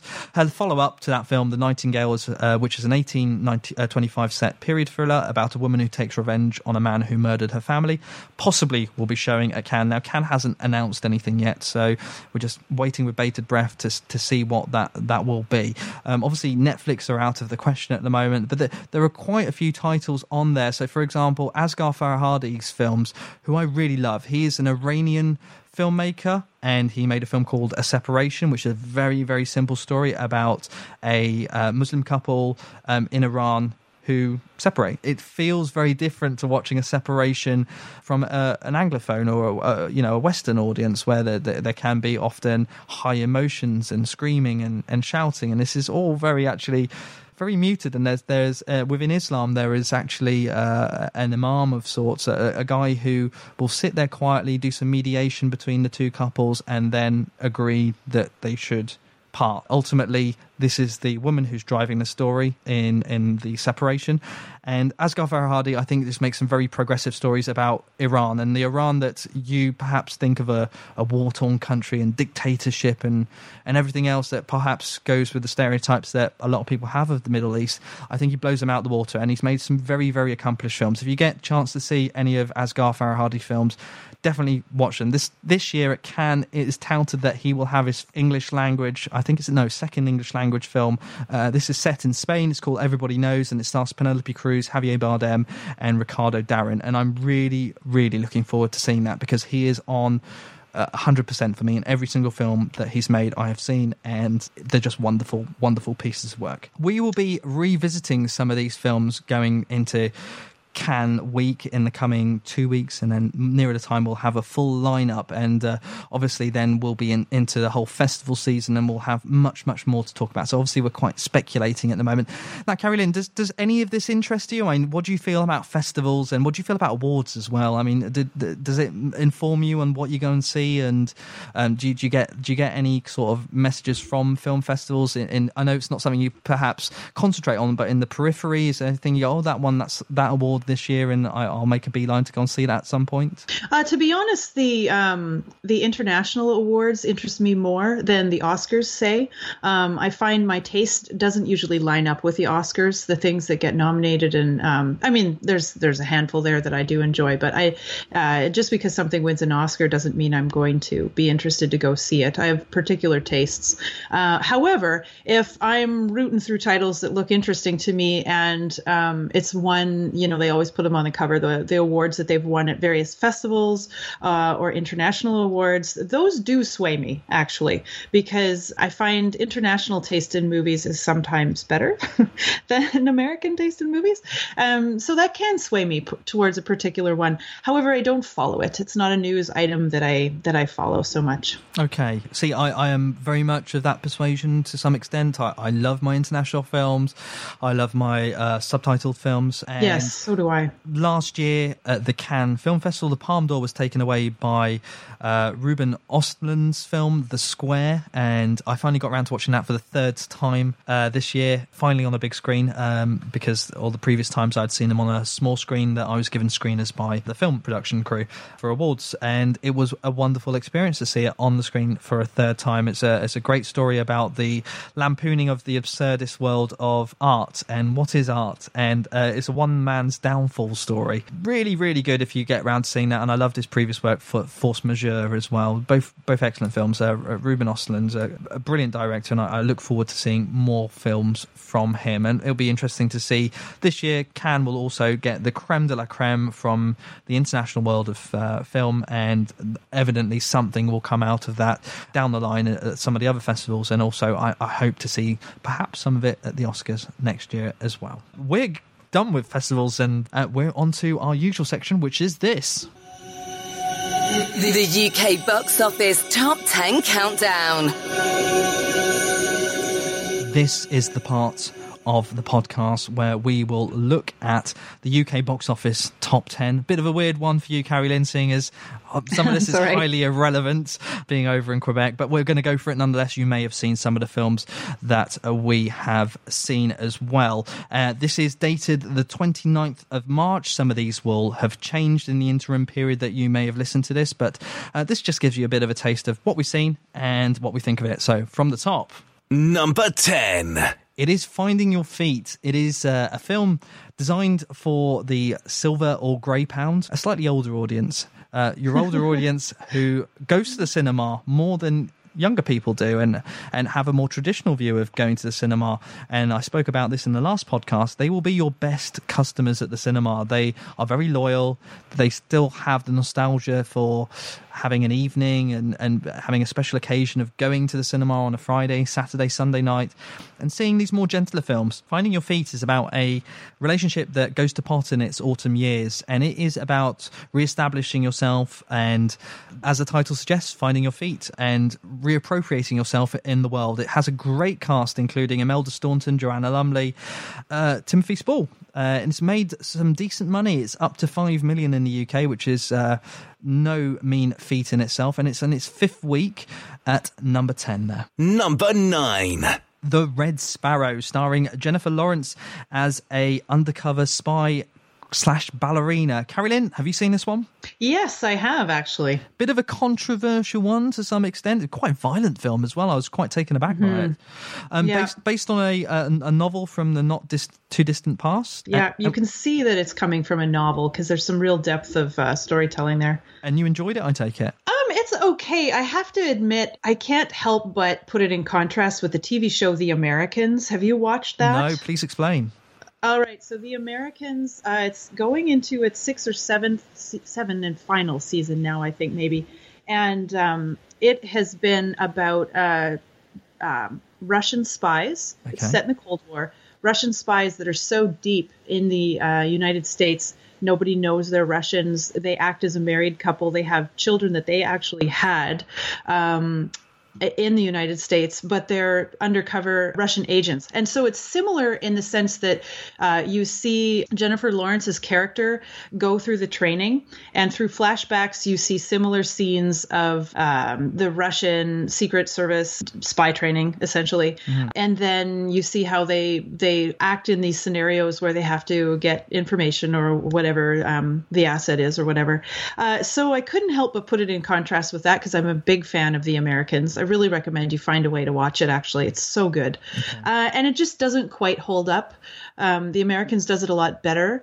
I take it too that the the book is better than the movie. The movie focused a lot on the sex aspects, which is a big part, I think, but it's not all of it. Whereas the movie made it feel like it was just kind of all of it, and it was very violent. I don't know, it was okay. It was okay. I came away with it in in kind of a contrast to yourself. I, I found the sex was certainly pointed when it needed to be. So there's parts in the Sparrow Academy which kind of took me aback, and I, I didn't expect that. And then in some of the latter parts as well, but I didn't think that was the overriding theme of it. I, I found that it was kind of bogged down quite a lot in some of the the back end of the mechanics. So where her her the character's uncle is having these uh, clandestine meetings, and then certainly Joel Edgerton's character there meeting up with uh, uh, Jennifer Lawrence's character. I, I, I guess it took away some of the drive that Jennifer Lawrence's character had. It just felt like it wasn't her film at times. In in that respect, it didn't work for me. I kind of got bored uh, somewhere in the middle as well. yeah, It- It, it is a little bit overlong for me, but it's doing good numbers. It's taken six million at the box office in the UK, and it's into its fourth week. Number 8. Game Night. This stars Oscar nominated Rachel McAdams alongside Jason Bateman. I'm not the biggest fan of Jason Bateman. I can find him quite irritating at times, but uh, but let's let's find out how irritating Jason can be. On your knees. Hands in the air. Heads on the ground. Good, great. Eyes closed. That's it. Get them up. Reach Hands for up. it. That's right. There we go. All right, hands in the air. Get them up. Yep. Yo, where's my head go? Down. On the floor. Just rest Just- it. How am I supposed to put my hands in the air with my head on the floor? Exactly. I did have the same question. Child's pose. Do you guys know child's pose? You've never done yoga? Okay, No. wow. Cover me. Show them, baby. All right. Here she comes. Arms out. Knees apart if you have back problems. And if you're doing it right, you're really gonna feel that lumbar opening up back there. Let's put your head down. Come on. I don't want to have to use this, okay? Uh, quite a comedic clip there of Rachel McAdams teaching yoga to some people who are trying to kill her, apparently. So, this film follows uh, a couple who invite other couples over to have a board game night. They love things like Trivial Pursuit and uh, Mastermind and things like that, Cluedo. And one night, it turns a bit too real and people start getting off left, right, and centre. Apparently, it's a it's quite a good comedy. It's not as broad as the, the uh, synopsis I've given there suggests. That clip sounded kind of funny. I don't really have any drive to go and see it. Would would that entice you to go and see it as some turn your head off entertainment? Well, I watched the trailer, and um, I know what you mean about Jason Bateman. It feels like like I loved him in Arrested Development, and then he does other things, and you realize, oh, it's just the same guy over and over. but um, I'm going to go see it. I think it'll probably be a good laugh. I, I'll admit I'm not going to go to the theater for it. I'm going to get it at home later, but I, I think it'll be funny. Okay, uh, yeah, and I, I'm I'm willing to to give it a a bash at some point. I think comedy and certainly American comedy is probably at the bottom of my list, even below some Ah. children's animation at some point.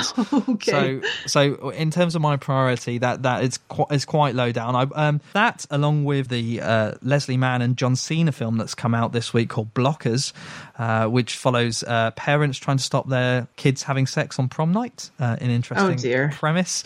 Uh, apparently, not too bad. Uh, initial critical reviews said it's not too bad, and I don't mind that sort of thing now and again. You know, Okay. You know, variety is a spice of life, and so you know, I, I feel it's important to amalgamate these things into my my filmic diet at some point. Uh, Game night doing very well for itself. Fourth week. Normally, these films pop in and pop out very quickly. It's taken four and a half thousand pounds there at number eight. Number 7. It is Unsane. Now, this is the latest film from Steven Soderbergh, who is famous for doing the Oceans films. Uh, he also did a similar film to this called Side Effects a couple of years ago with uh, Rooney Mara and Catherine Zeta Jones uh, about a woman in an insane asylum. This is exactly the same film, uh, but a bit different because it was all filmed on an iPhone, which is its unique selling point. Not your iPhone that you get off the shelf. Obviously, there are some different things that go into it, including some funny lenses and all the rest of it, but primarily filmed on an iPhone. Starring Claire Foy, who played the Queen in the Netflix series The Crown, uh, taking on a very different role here, where she is committed to a, a, an asylum of sorts and doesn't believe that she should be there and she's having delusions that perhaps she's being locked up against her will and it's not just her imagination and it plays on that sort of undefined sort of characteristic there of like oh uh, is she going crazy or is she actually sane as the title suggests unsane? I'm not really that bothered about it. Once again it's something that i will probably watch at home. I don't particularly go to the cinema to watch those sort of things but mainly because i don't like audiences who go and watch horror films. They are some of the worst vocal audiences possible and some you know they don't they're there just to get the the jump scares so the quiet quiet bang moments and I'm not into that. I, if I want that, I'll watch it on my own. I don't need someone's phone in my face. They tend to be quite younger audiences as well that are really badly behaved. Do you not? Do you find that at all, Carrie Lynn, with these sort of things? Um, I think our audiences are uh, fall into the kind of Canadian cliche of being polite. I have to admit, really? um, yeah, they really sit and shut up and turn their phones off, and they don't even walk out when it's bad. So, um, but I'm with you. I'm not super bothered about unsane. I do love an unreliable narrator. That's the mm. literary term for for that. When you're in that position of going, can I trust what this person is telling me or experiencing, or is it all wonky? So that's fun. It, when it's done well, and but I don't know. There's something formulaic and kind of humdrum seeming about this one. It's doing okay. It's taken about seven and uh, seven hundred and fifty thousand pounds in its first week. At number seven, though, quite low charting, so we expect it to drop out fairly soon. Number 6. A Wrinkle in Time. Ava DuVernay's debut into the science fiction field. I guess she'll become another person on that uh, list of women who've directed uh, films in the science science fiction genre, uh, based on a beloved book, A Wrinkle in Time. Not really known over in the UK, but apparently well known over in the States and Canada. Yeah, that's right. Okay, and, and something you would have re- read at what age? Oh gosh, I think I read that around nine or ten. Okay. And, Yeah. and did, did it have a profound effect? Is it is it something you It love? did actually, you know, because it's it's got a lot of touchy feely kind of positive messages for young people, and um, so I think that really resonated a lot with me at the time. Just like the believe in yourself uh, types of messages, although it's smartly written as well, um, and you learn science as you go along with it too. Uh, they've got this little brother who's this little genius, and um, that's the focus in the second one. To be honest, I don't really remember what happens in A Wrinkle in Time too much, and that's part of the reason why I don't want to go see the movie. I feel really embarrassed now because here it's this this wonderful female science fiction director, and I'm I just I don't want I have positive memories of the vaguely of the book, um, and I don't want to disrupt those, you know. And it's got Oprah in it, and I'm not a huge Oprah fan, and I don't she, know. She is she is the giant mystical black woman, isn't she? Not that we were talking about Yeah, earlier. She she's she a appears. magical black woman. Yeah, she does turn up. Not that that's necessarily a bad thing. This this is a um, you know a fantastic uh, fantastical setting, so it's it's not necessarily that that old stereotype. Do you think it appeals to a certain gender as well? Because there's a suggestion that it, it, it it's a it's a girl story. You know, yeah, maybe it'll turn some girls on because they think this is this is packaged for me. I have to say the the all the the flip side, which is disappointing, is that boys, when they hear a story is about a girl, have no interest. It doesn't matter what the story is about. Um, young boys somehow pick up this idea from a very early age that you don't want anything to do with girls or girl stuff. I have a boy who's uh, just turned 14, and you know he would have gotten pretty decent messages, intentionally sent messages about gender uh, growing up. I would hope so, but somehow if a story is exciting he loves science fiction like me so i've been able to turn him on to some great stuff. But if it if it's featuring a girl he won't go near it and i just i don't know how you change that culture it's Smash it's the too bad. patriarchy. That's what we need to do. Um, that's, that's the great hope. Uh, Wrinkle in Time, there, number six, uh, taking shy of uh, a million pounds, and pretty disappointing to have only charted at number six in its first week. Number five. The Greatest Showman. The story continues. Thirteen insane weeks. It, to think this film came out on Boxing Day and had been in the can and pushed back and pushed back and pushed back, and everyone thought it would be an awful film. The critics have been very divided, very middling on it. It tells the story of P.T. Barnum, who is this great showman from the early 1900s, who essentially collected people who were a bit different. Uh, some may call them a freak show, and put them on display and, and let them be empowered by being part of the show. Of course, it plays down all the stuff around him exploiting them for money and uh, him being a white man with no disabilities or no no other traits. Uh, ultimately, Right. comes out of it on top. But there's some great rousing songs in there. You may have heard them on the radio. They're pretty much inescapable. Let's be honest. Uh, this is me is probably the big song. There's some, uh, Hugh Jackman does some really good work. He's a really good song and dance man. He pulls the film through. And morally, wh- whether that's right or wrong, there are people that absolutely love this, and they're continually going back to the cinema to rewatch this. There's been a sing along version as well that's been sold out, and all the rest. It's become a phenomenon in the 13 weeks that it's you know been out in cinemas. There's, they've already pushed out different versions of this film. It's already out on DVD this week, but it's still in the cinemas, and people are still going to see it on Wow. a huge screen. It's insane. What, what have you got round to seeing this, Carrie Lynn? I'm gonna skip that one Okay, so it's not it's not up your alley at all. Mm, yeah i don't need it No, and, and I'm the same. I'm I'm not interested in uh, a big musical. I did see it as part of you know my wider variety of films that I, I have to watch, and I kind of enjoyed it and kind of got taken away by the saccharine story. But when you step back and look at it, yes, it is it is very manipulative, and uh, it's doing good business. Number five. 13 weeks in, insane for The Greatest Showman. Number four. Tomb Raider. We talk about uh, the cliche of strong female characters. Here's one Lara Croft, crossing over once again into the film world. Originally played by Angelina Jolie in the two uh, films at the turn of the f- century, there. Playing a very different version of Lara Croft. This time it is Alicia Vikander, who we spoke about, uh, who was in Ex Machina there as the uh, s- uh, cyborg Ava.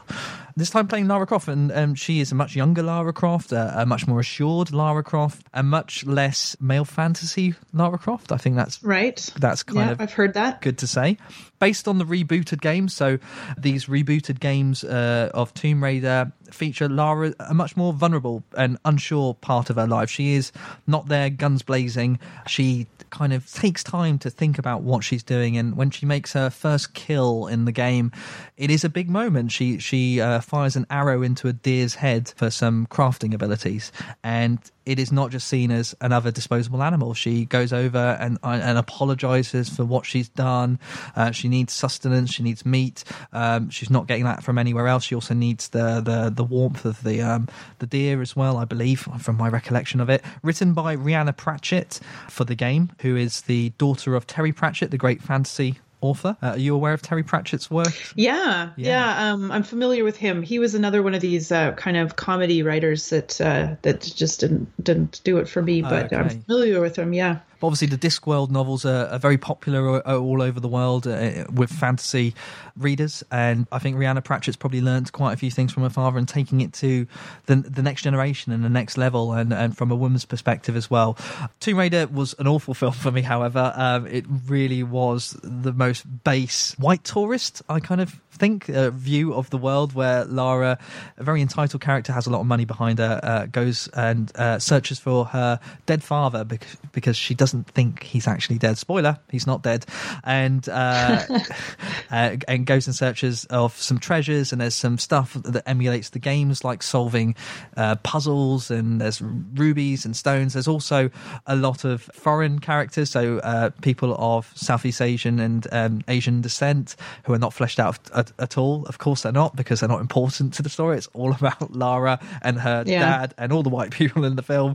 Uh, oh dear! It's uh, second week, uh, number four, taking shy of six million pounds. Number three, The Black Panther. Now, Carrie you have said to me off air that you have seen this one. A phenomenal yeah. story, taking forty-five million. Uh, one of the most highest grossing comic book stories out there. Obviously, its USP is the fact that it features a large black cast and has black characters in there that have their own sort of impetus in the world and, and meaning to that. They're not just typecast and stereotypes. What were your feelings on it? I was so happy with this movie. I mean, I'd heard a lot of super positive press. Twitter was a buzz with praise, and sometimes that can push me in the negative direction, honestly. Um, but I went in with an open mind because I'm not a big comic book fan. I'm not a big fan of the uh, superhero movies at all. Just it's just not my genre for the most part. But I loved this movie. I just found it so uplifting and it was so wonderful to see such a wide variety of African characters with real depth to their character, plenty of women with real depth to their character and a good message about just a more positive vision for African Americans in the United States. So I'll admit that the feel goodness of that uh, got to me. I really got behind this movie and super fun. Great ideas. The pacing was really good. So I can't say enough good about this movie. I really liked it. Yeah, and I'm I'm of a similar sort of direction of that. I I don't see many people of um, of color on screen in these roles. You know, we have people like Captain America, who's the the, the Great White Hope, I guess. Um, you know, Iron Man as well. There uh, to see someone like Black Panther, someone who has a, not exactly same skin tone as myself, but similar skin tone to me, meant an awful lot to see that being emulated on screen. And I've spoken about this not being the first superhero that is of color. We had. Uh, Blade to an extent, who came from a comic book mm. source with Wesley Snipes there, and there's Spawn as well. And Spawn wasn't really a, a, big sort of. They didn't play on his race at all. Really, it was more about the fact that he came from hell. Black Panther was hugely entertaining. I, I loved every single minute of it. And yeah, how did you feel that not being a comic book fan? Unfortunately, I'm not a comic book fan, but I watch all these films anyway. I do enjoy. Yeah, I do them. too. Yeah. um, but uh, did did you feel like, say, for example, you hadn't seen any of the comic book films? Films. Do you think you could have gone into that sort of vanilla without knowing the background and stuff and seen it in a, in a story in its own right? Did it feel like a story in its own right to you? Oh, certainly. I'm really not. Um, I didn't know anything about the backstory or the comic book stories of Black Panther before I went into it, so I went in pretty fresh, and um, it totally stood up for me in that sense. You got the you got a wider sense of the whole thing. Also, there's some very challenging things that we haven't seen in comic book movies. So the idea of cultural appropriation, which we spoke about earlier, uh, the character of Klaue and apartheid and how that's affected black culture and, and black artifacts because the, the, there is a Certainly. scene at, the beginning of the film where quote unquote baddie um, is looking at an artifact in a, in a British museum and uh, yeah. he asks how much it is and the the very snooty lady says it's not for sale. Well, and then he turns around and goes, "Well, how did you get it then? You know, how did you purchase yeah. this?" And oh, yeah, you know, it goes there, doesn't it? And I, I, think that the fact that it's it's it's it's not strong, but it's certainly nudging the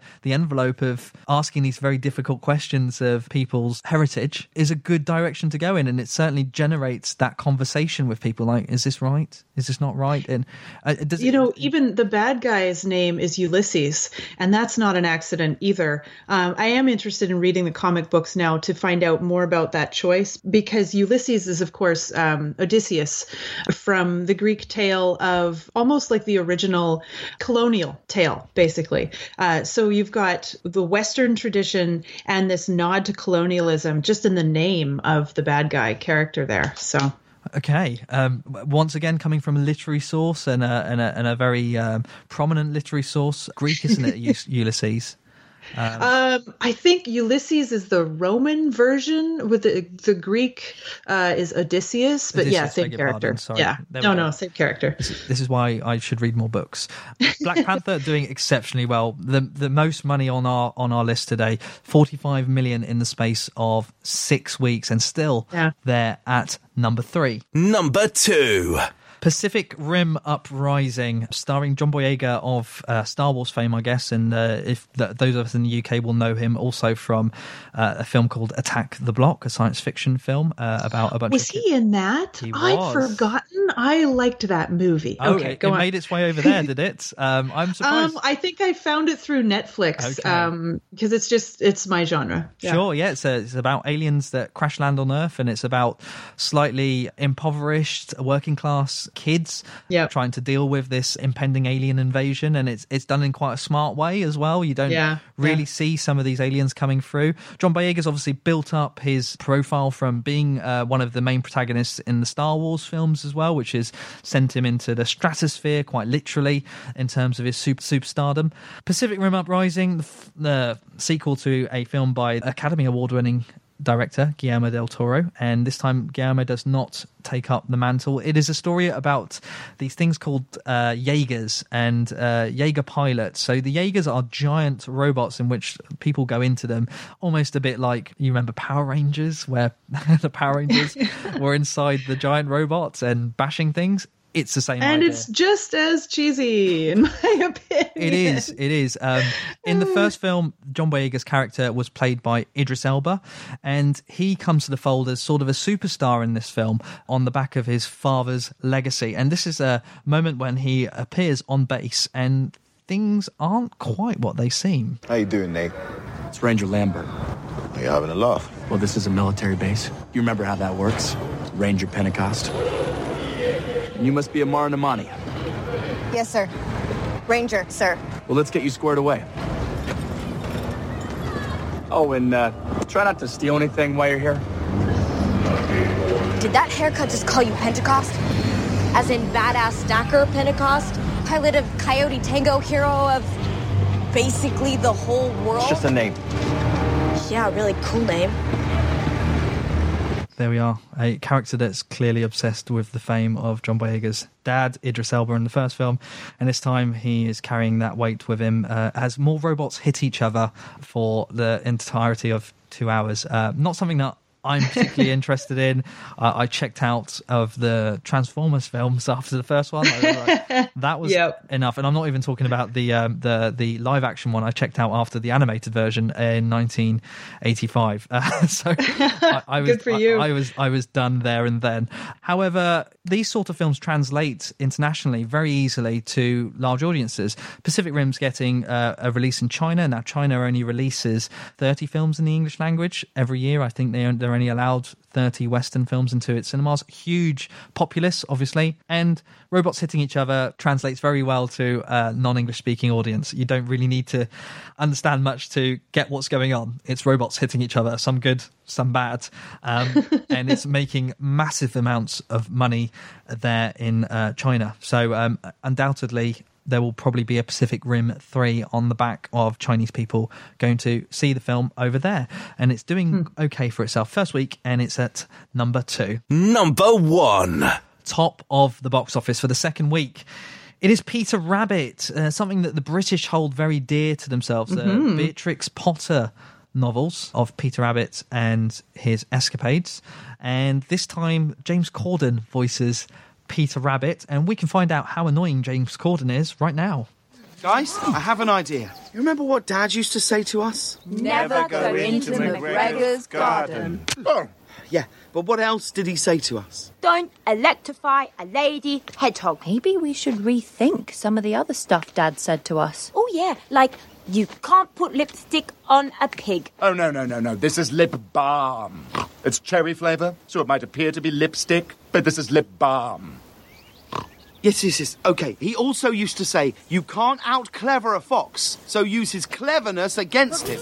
There we go. You get an idea of what that film's about. An all-star cast voicing uh, all the rabbits there. Margot Robbie, Daisy Ridley uh, of uh, Star Wars fame as well, doing one of the rabbits. It kind of loosely follows uh, the literary source to an extent, and it is very much geared for a much younger probably people who haven't even touched the books or are aware of the books. It's uh, emulating this sort of idea that uh, the Brits are very quaint and uh, very adventurous and, and everything else. And it paints a picture of Britain that's completely unrepresentative. I know it's doing really, really well uh, over in the states. I'm not sure if it's out in Canada yet. People, yeah, I think it is. It is, is it? And it, it, it timely, so. timely. It's coming out at Easter as well. People Oh, of course, yes. going to go and see that as well. And you know what? Good for it. It's it's once again found its audience with young people. It's something that families can enjoy without worrying too much. Although there is one contentious issue that came up around Peter Rabbit. There is there was a big hoo ha about a scene where an EpiPen is used. So Peter Rabbit and his fellow cohorts they're always terrorizing Mr. McGregor and his he's a farmer and taking his carrots and whatnot. They deliberately target a character in the film with blackberries, and that character is allergic to blackberries, and they deliberately do it so they that person has an allergic reaction and has to use an EpiPen. And there was an idea of uh, of kind of bullying going on there, and, and it was it that wasn't chided or or seen in a negative light. I, I get I guess you know if I was if I had a child and they were watching that and say, and there was no sort of comeback on the fact that this person had to use an EpiPen and these characters are, throwing blackberries at someone with an allergy. It's kind of bad as a parent. What do you what do you think about that, Carrie Lynn? Yeah, I mean, I don't love getting on the outrage bandwagon, but because it's yeah, but because it's a movie for kids, that is a little different. I can and kids are so sensitive. I can imagine that if I had a child who was young, say 5 or 6, the right age for this movie and they suffered from severe allergies, as some do, um, and they understood the gravity of an allergic reaction and they saw this on the screen, they might be really disturbed and frightened by it. And I can see being a parent, if you're, you know, going out for a fun Easter afternoon to watch this movie and, and you get a load of this that you weren't expecting, I can see people being irritated. Allergies are no joke. Yeah. You can hear from my voice how ready to climb the walls with anger I am over it. But, you know, it's for kids. So it's a little different. It is, you know, and, and children from a formative age uh, are, are influenced quite a lot by what they see as well, and especially as as there's no disciplinary sort of action behind that. You know, yeah. what kind of lesson is There's no comeuppance. So,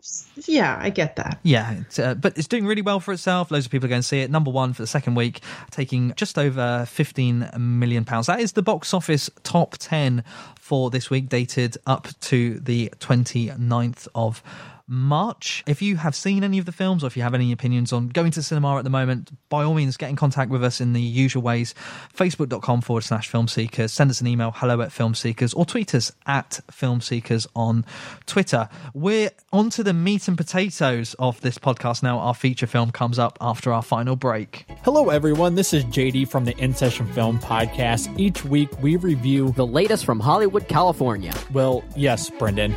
We also give top three lists. Okay, yeah. Thanks again, Brendan. Additionally, you can hear us talk other movie news, trailers, varying movie series, or other interesting film related topics, and even rants and raves of the week. On top of our main show, every Friday, you can also hear our extra film podcasts. Uh, you can listen to the In Session Film Podcast on iTunes, Stitcher, SoundCloud, or at InSessionFilm.com. Listen to the In Session Film Podcast every Monday and Friday. Subscribe today and hear me verbally beat JD like a Cherokee drum. No, no, no, no, no. That's not how this works, sir. And now, it's time for our main feature film. It is about that time uh, for our main feature. It is The Girl with All the Gifts, a film from 2016 directed by Colm McCarthy based on a novel of the same name by Mike Carey. Now, Carrie Lynn, you picked this film Why Yeah. did you pick this film in particular? And, and let, give give us uh, our listeners an uh, outline as to what happened. So, primarily, tell us why why did you pick this film? So, um, one of my side interests is the zombie genre. I pretty much watch every zombie anything I can get my hand on, even if it's really, really terrible. I don't know what it is about the genre. I just can't get enough of it right now. I don't read everything. There's not a lot to read, actually. But Max Brooks' World War Z, I read that. It was phenomenal. And there's some others here or there. And so when you find a zombie something that's higher brow and really thoughtful and interesting. It's a bit of a diamond in the rough or a gem i should say out amongst the rest. And so um, so i get pretty excited about those. And i recently found a really good literature podcast and they had an episode on the zombie genre. So i listened to that recently and it mentioned the girl with all the gifts. And i was like oh yeah that's right. That was a really excellent movie. And it mentioned it in the context of kind of this broader development of the zombie genre, which I do want to get to. And so I was trying to think of a good movie to talk with you about. And so I thought, yeah, you know what? That one's really worth a rewatch. And it gives me an opportunity to dig into my favorite little side topic here. So, yeah. Okay, so it, it was on my list for 2016 to actually get round to watching, and the studio kind of bottled it when they put it out there into the world and, and gave it a much smaller release than initially they were going to, and so it kind of fell by the wayside, and not many people got around to watching, including myself. There, it's something that we haven't explored on the Film Seekers podcast. Uh, it's an area that we haven't gone into. Certainly, the zombie genre. Uh, there's a, a wealth of information to talk about in terms of that and the history within uh, cinema, and we talk about George Romero, which we'll probably come on to in due course. Also, it's quite a modern film, and there are other thematics going on behind just Mhm. the, the zombie. You know, the, there are gender issues going on there. There are race issues perhaps going on there that we can see as well. So, can you Mm-hmm. explain to us just a couple of lines as to the plot of The Girl with All Sure. the Gifts? It's post zombie apocalypse uh, by approximately 10 years or so. Um, what's remaining of humanity has kind of coalesced into military bases. Um, you really only get a small perspective on the world, one military base outside of London. They have a lab there where they there's a scientist who's doing um, studies to try to find a vaccine. She feels like she's getting close. There's 20 or so children there, and it's mysterious at first because they're strapped into wheelchairs and they're strapped down heavily. And when they're released into their like prison cells to sleep at night, you know, all the guns are on them, and you can clearly see that these these military type personnel are very leery of them, and yet it's jarring because the little girl it focuses on is so sweet and she knows all the rules and she's so polite and she follows all the rules. But you do eventually discover that these children represent the new hybrid species that is running loose in the world. They were born or they were um, in vitro during the outbreak and so have somehow manifested some kind of not only resilience to the fungal spores that caused the zombie apocalypse in this case, but um, they've internalized some of the zombie characteristics. So they're cannibalistic and they can go into this frenzied state where they, the intelligence, the normal human intelligence that they otherwise have, recedes and this animalism comes out and takes over them until they get their prey and eat and kind of are able to go back to normal. So that's why, of course, the military people find them so dangerous. So what happens is the military facility is breached.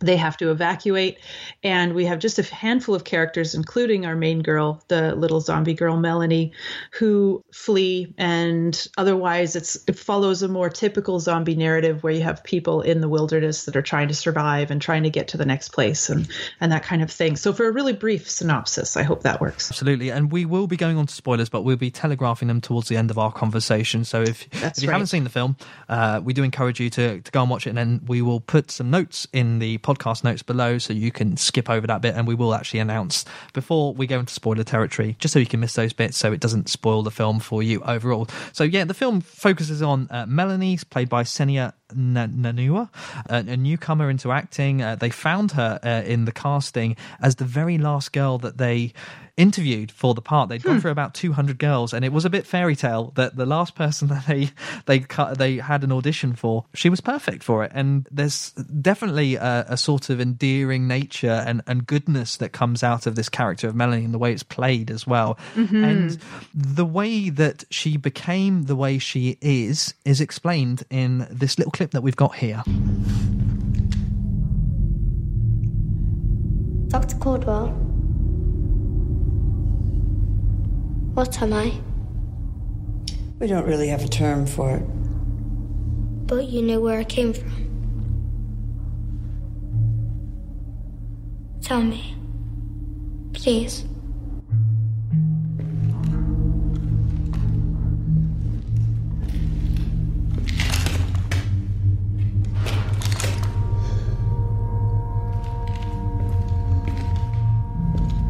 Sergeant Parks and his people used to go into the cities on retrieval runs. On one of those visits, they found something else.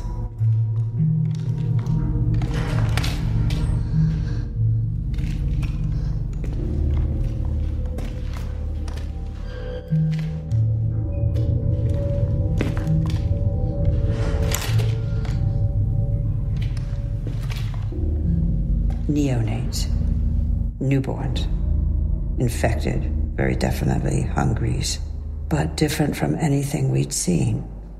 They were still able to think, to interact with their environment. In many ways, they behaved like real people. And we won't spoil any more of that because there is a little bit more to that story, uh, which is, Yeah.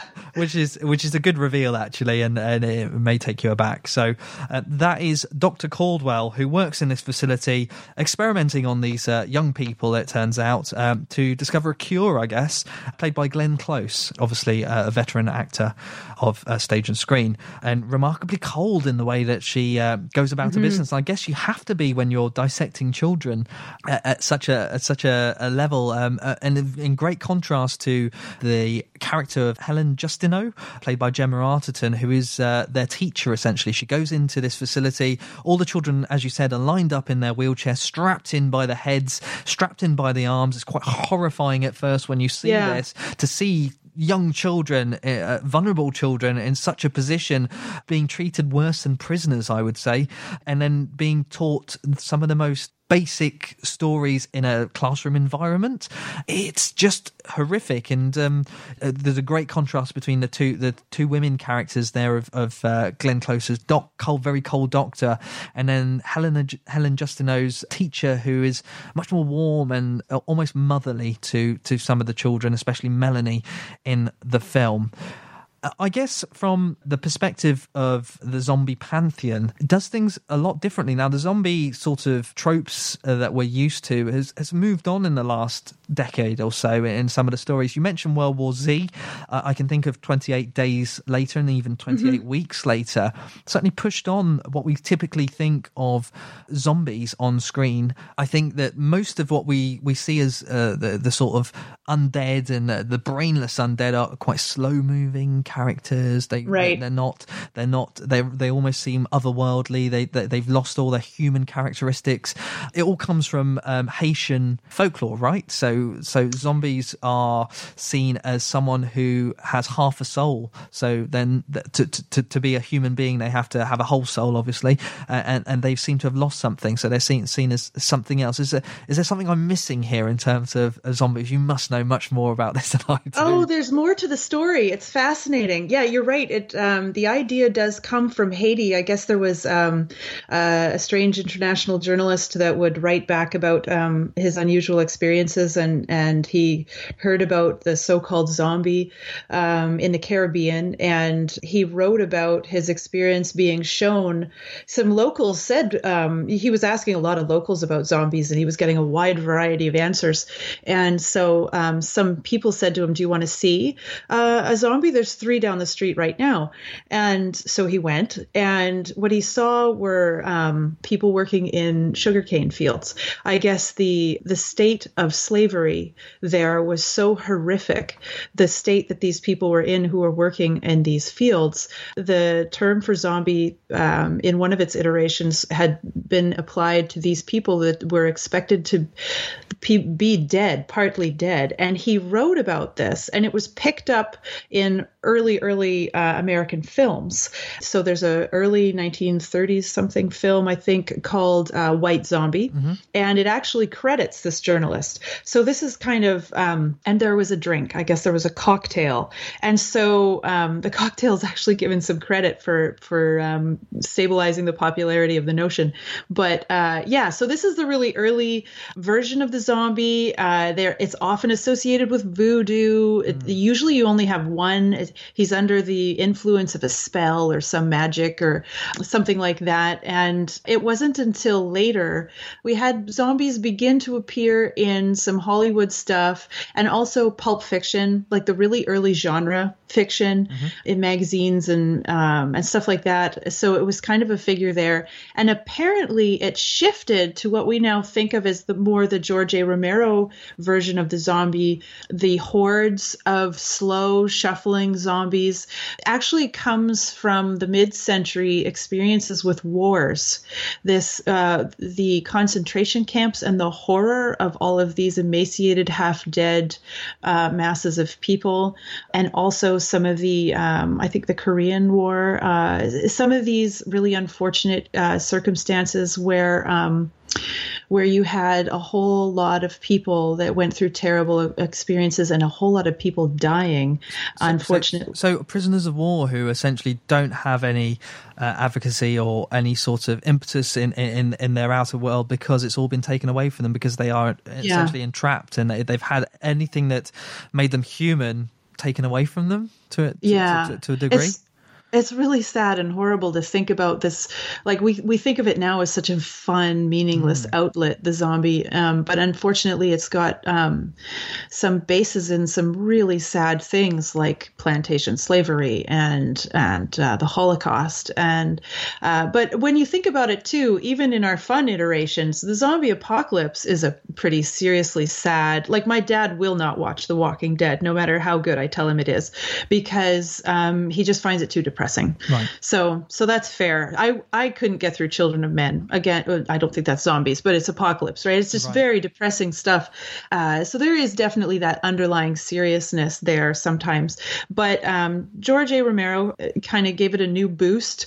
But the latest phase with uh, you mentioned World War Z, uh, 28 days later, has focused more on this idea of global pandemics and contagion, yeah. and that's when they've sped up the fear of a contagion running rampant and, and getting away from you too quickly to be able to contain is definitely present in this newer iteration of the zombie. And World War Z took that to an even new level where the zombie itself was fast, which. Um, well, they, they, they in, in World War Z, I seem to recall they uh, sort of make formations almost like ants would. You know, there's there's some sort right. of semblance of intelligence. The they're making, mind. yeah, the hive mind. They're making structures to to get to a helicopter up in the air, so they they form uh, bond of bodies so they can get high enough to do that. And there seems to be less of this sort of brainless activity of just murmuring along to try and, I don't know, uh, get some sort of life force by eating the flesh of human being. This cannibalistic sort of element that was brought into the zombie genre quite early on as well. It, it makes it even more menacing, doesn't it? The fact that there's some almost deliberance behind that and there's that intelligence behind these these zombified people that perhaps before you could outwit them and and now it's a, a different game, isn't it? Because they they they yeah. have it, they have that intelligence behind them. It's it's, it's really really fascinating. I think the the uh, I think 28 Days Later obviously came out before World War Z, and that was the first time I ever saw zombies that could move at that speed and it, it was truly truly petrifying i was like well Yeah. okay before you could take your time think about your plan what you're going to do Right. and now you haven't got that time, and it's it's almost like that slasher, uh, like Freddy's after you, uh, you know, the boogeyman. The zombie has definitely definitely changed in the last ten to fifteen years, and and I think to its credit as well, and, and to its benefit. How do you feel about the, the the the change? Because obviously there are things like The Walking Dead, which still have the the slow Romero zombies going on as well, and that that seems- Intentionally so, actually, they've modeled them on Romero very, uh, very meticulously. Okay. See, I Yeah. tuned, I tuned out of The Walking Dead, and uh, as an aside to our conversation around the girl with all the gifts, I kind of got bored with it because we were having the same stories every week. Someone would make a dumb decision, and that would that would let Yeah. all the zombies in, and Yeah. I was like, "Come on, I've seen this. it's Actually, just different character doing." To be honest, the last two seasons have been really um, well. Season six first half was quite good. Season seven I thought was a just a wash, and this season hasn't been much better. I think you're right. I think it, you can only go so far. Like you do have to start recycling stories, or you either make it or you don't. But you don't kind of pr- keep going in this limbo for years, you know. And I think open-ended storylines sometimes just don't work out as well. and what draws you to the genre of zombie films? I mean, what what is it about them?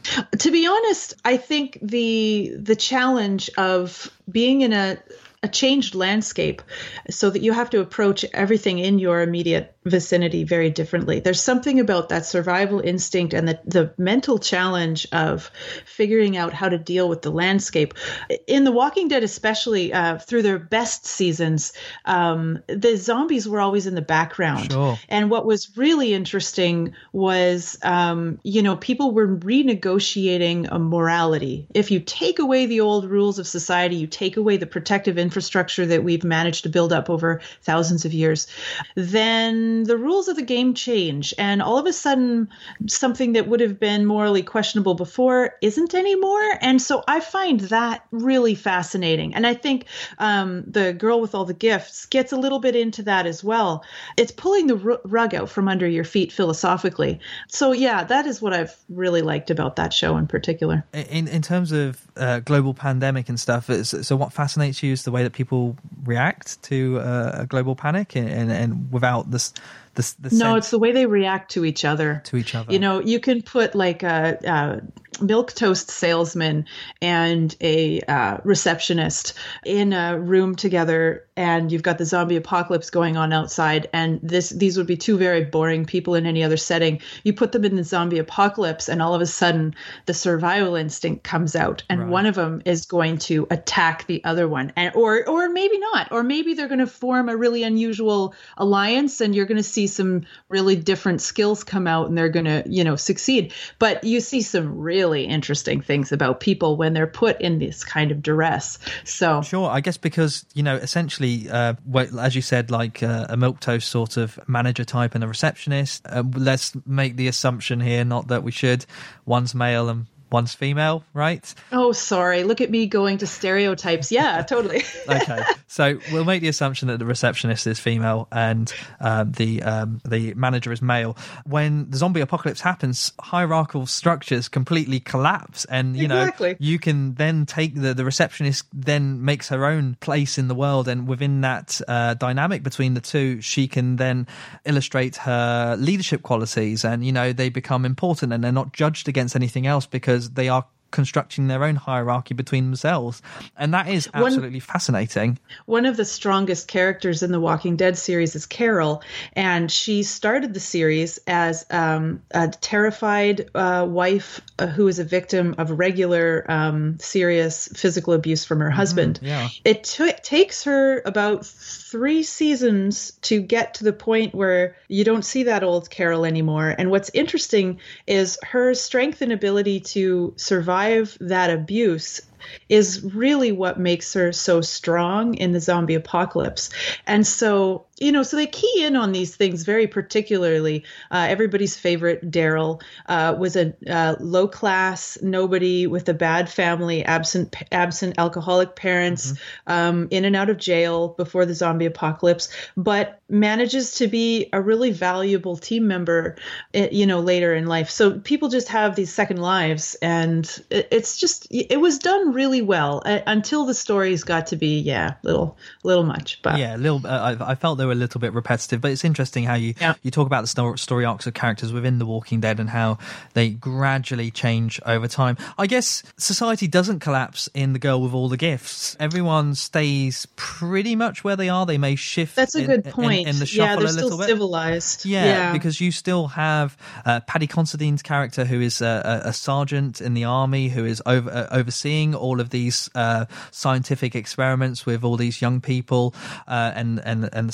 scientists as well, taking overall order. Um, still remains as a character who oversees and and, and is almost um, the protector of the group. That's still that's still there as well. That doesn't really ever change. To be honest, though, I don't know if you picked it up, but his character arc happened earlier, and so they. I'll save this for the end because. Um, Okay. it- It's got but yeah, it, there is more of a character arc for him, so it's just not necessarily in the timeline that we see. So Okay. In terms of the the girl with all the gifts, what else brings you to this story in particular? And you've talked about how it differentiates from from other things. I, I I think from my perspective, as I hadn't seen it until last week when you told me to watch it because this is what we wanted to talk about there was a lot of uh, similarities with something that I, I really love so i play computer games judge me on that for whatever reason uh, oh, are you going to talk about The Last of Us? i am going to talk about the last of us Yay! Yeah, I know that one. There are huge similarities with The Last of Us.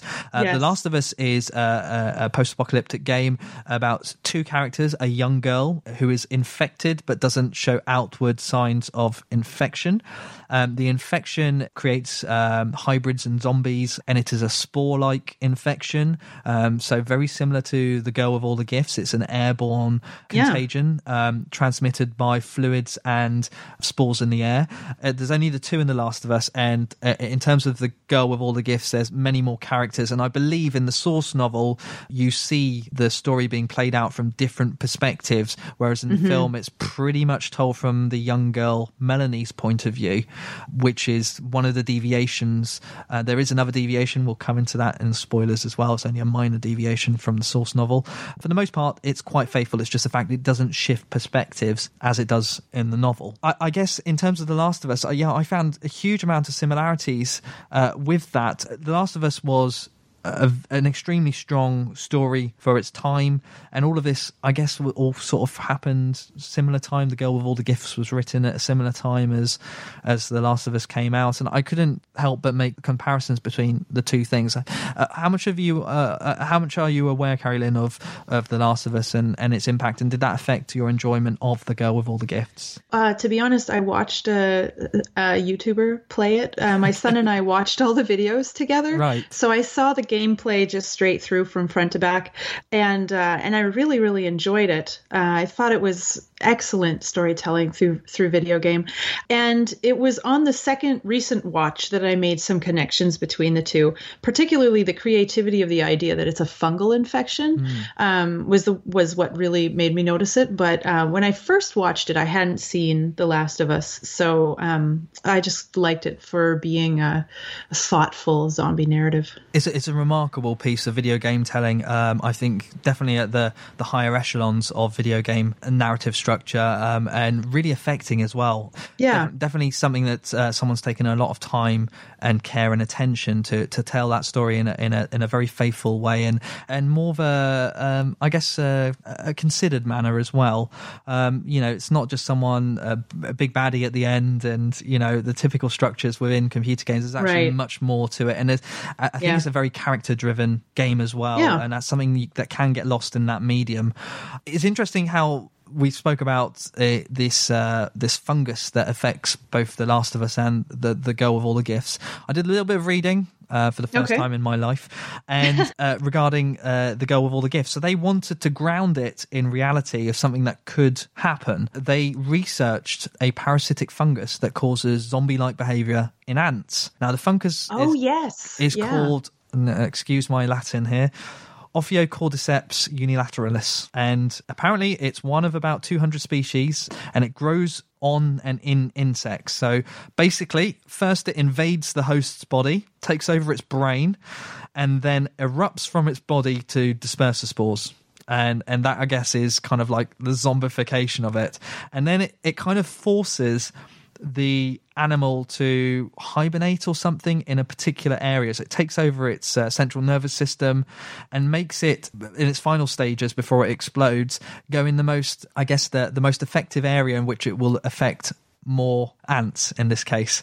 And it's remarkable how a fungus can can do Yeah. that. You know, you wouldn't, you Yeah. wouldn't consider that. And and so they wanted to ground the idea of, uh, of zombification, I guess, in, in the real world as well. And uh, in in the Girl of All the Gifts, they're never referred to as zombies. They're called hungries, right? Right. Yeah. Which is a, a very distinct difference. Uh, and I think uh, in 28 days later, they're also not referred to by the Z word as well. They they do that as well in Walking Dead. every yeah, every group in The Walking Dead has their own term.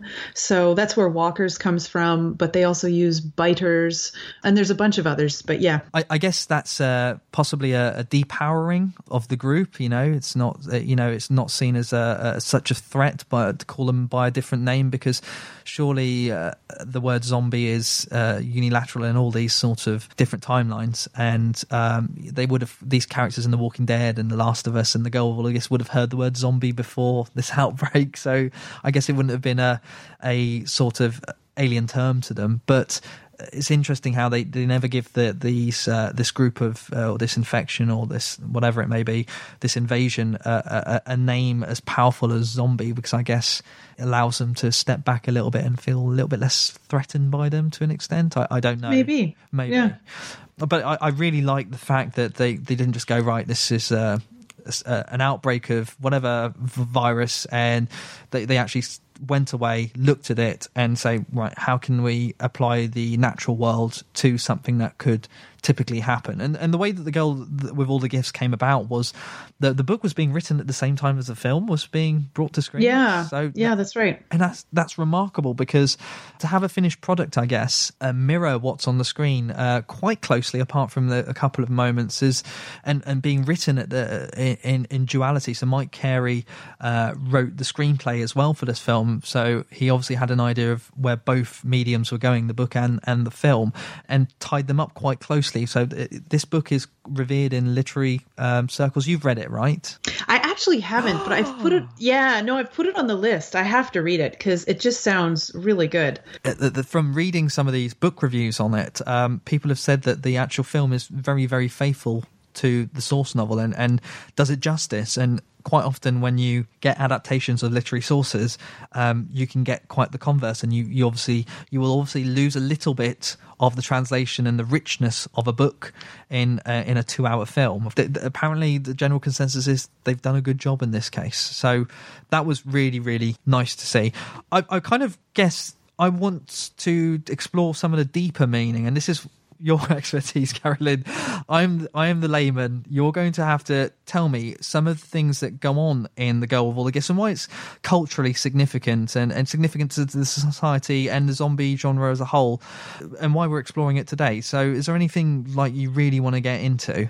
Yeah, I, I think this is a really excellent example of a strain of argumentation that comes to us from post post colonialism, and that is the question of uh, who gets to be treated as fully human, which means benefiting from full human rights.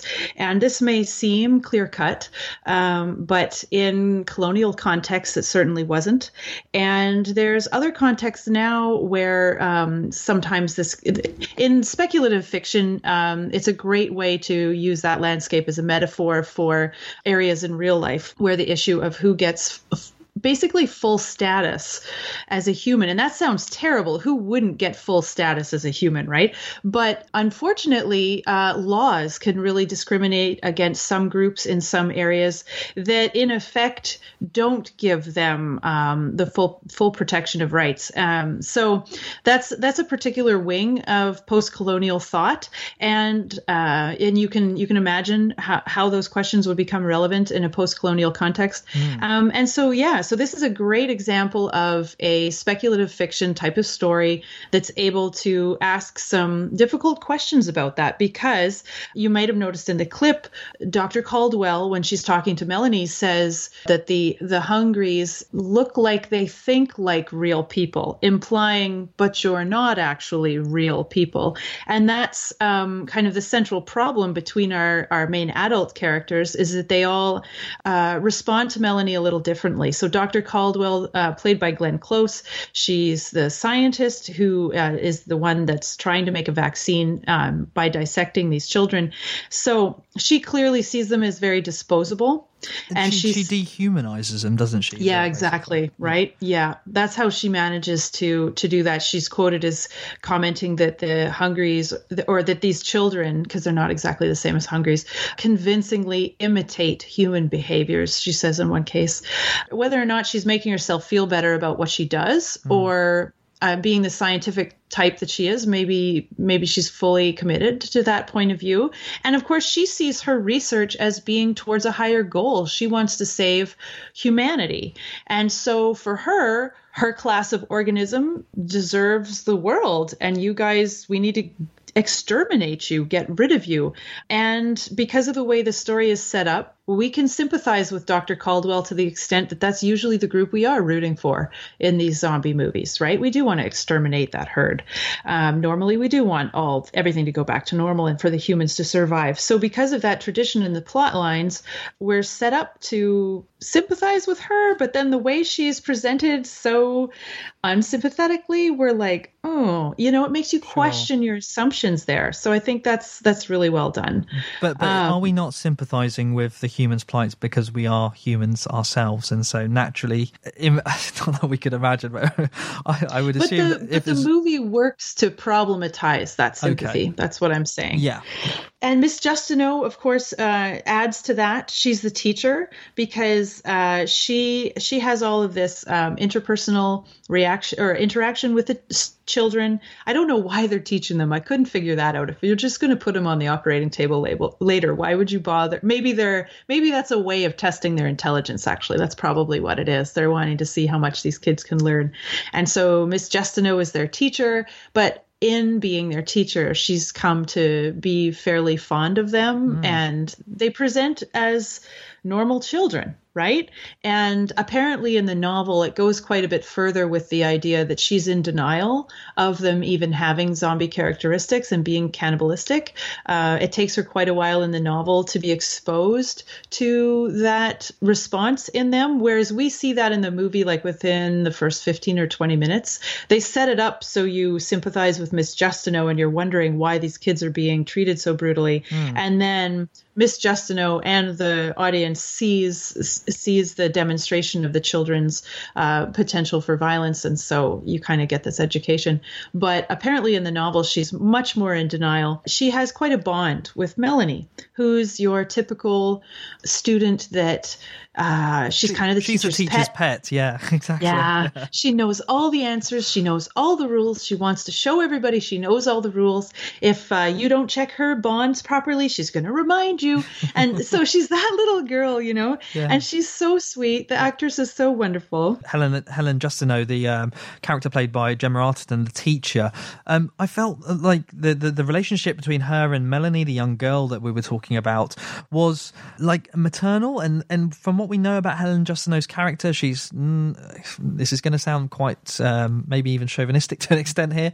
She's not attached to anyone. She has no children that we know of, and perhaps she is living her maternal instincts through uh. Melanie okay i didn't i didn't see it that way i maybe i don't know um i just get I that mean, sense because she okay. she seems quite endeared to to being protective yeah. of children and yeah. she seems quite unattached and uh, uh, there may be a backstory her child she may have had a child she may have had a, a partner she you know they may have died but it appears right. not to be the case it appears that she um you know in this world she is at childbearing age and she has no children there is there appears to be no possibility of children in in the dynamics in, in which she's living in within this military right. base. Yeah, and that's true. She is kind of living vicariously her life through through through Melanie's presence as being the daughter that she never had. I just get the sense that that, that overrides everything that uh, Melanie stands for in terms of her alter ego as as being an infected hungry she just sees her as as her own child and and, and that closeness you know where the the, the teacher pupil bond goes a little bit further than than than just that.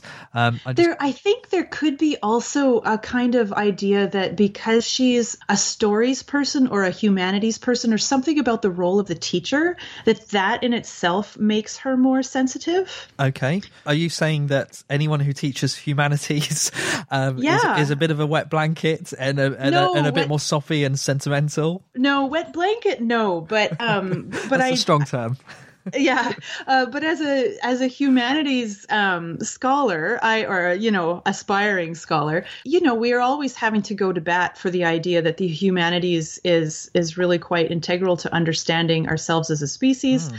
um, it's not just about um, appreciating pretty poetry. You know it really has something fundamental to offer in terms of um, of understanding ourselves and also having critical thinking skills and asking larger questions. Right. And and so a lot oh i'm just thinking along those lines for the reason that potentially Miss Justineau is seeing a bigger picture or questioning the uh, just grinding up, chewing up, and spitting out these children. I'm the story doesn't. Well, I, the story gives us a little to go on that I will try to back up my point, but it's certainly not uh, overhanded like, like served to us that way. I, I guess uh, am I right in thinking uh, you're saying that because she's a humanities teacher, she's much more in, t- in, touch with her emotions, and if we can contrast that with someone who studies science, uh, Glenn Close's scientific right. character, she's much more colder, right.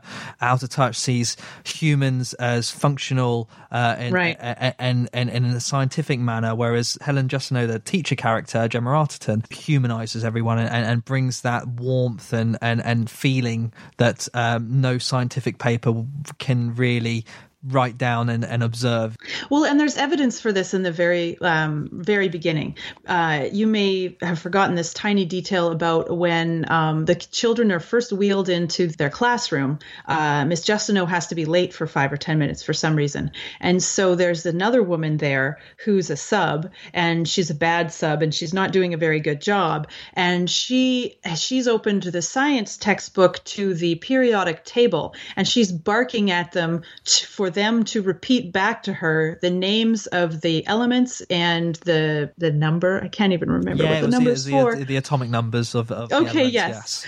And so she's barking at them, and most of them don't remember, except of course Melanie has it all memorized. So that's the atmosphere that's in the classroom. And then fortunately, Miss Justineau comes comes in within a few minutes, and she um, is apologetic almost to the children. She's like, "Well, we haven't even studied this quite yet," and ushers her out and whatnot. And then they have their classroom together and the tone softens and they're all they all look up to Miss Justineau and love her and Melanie says can we please have a story?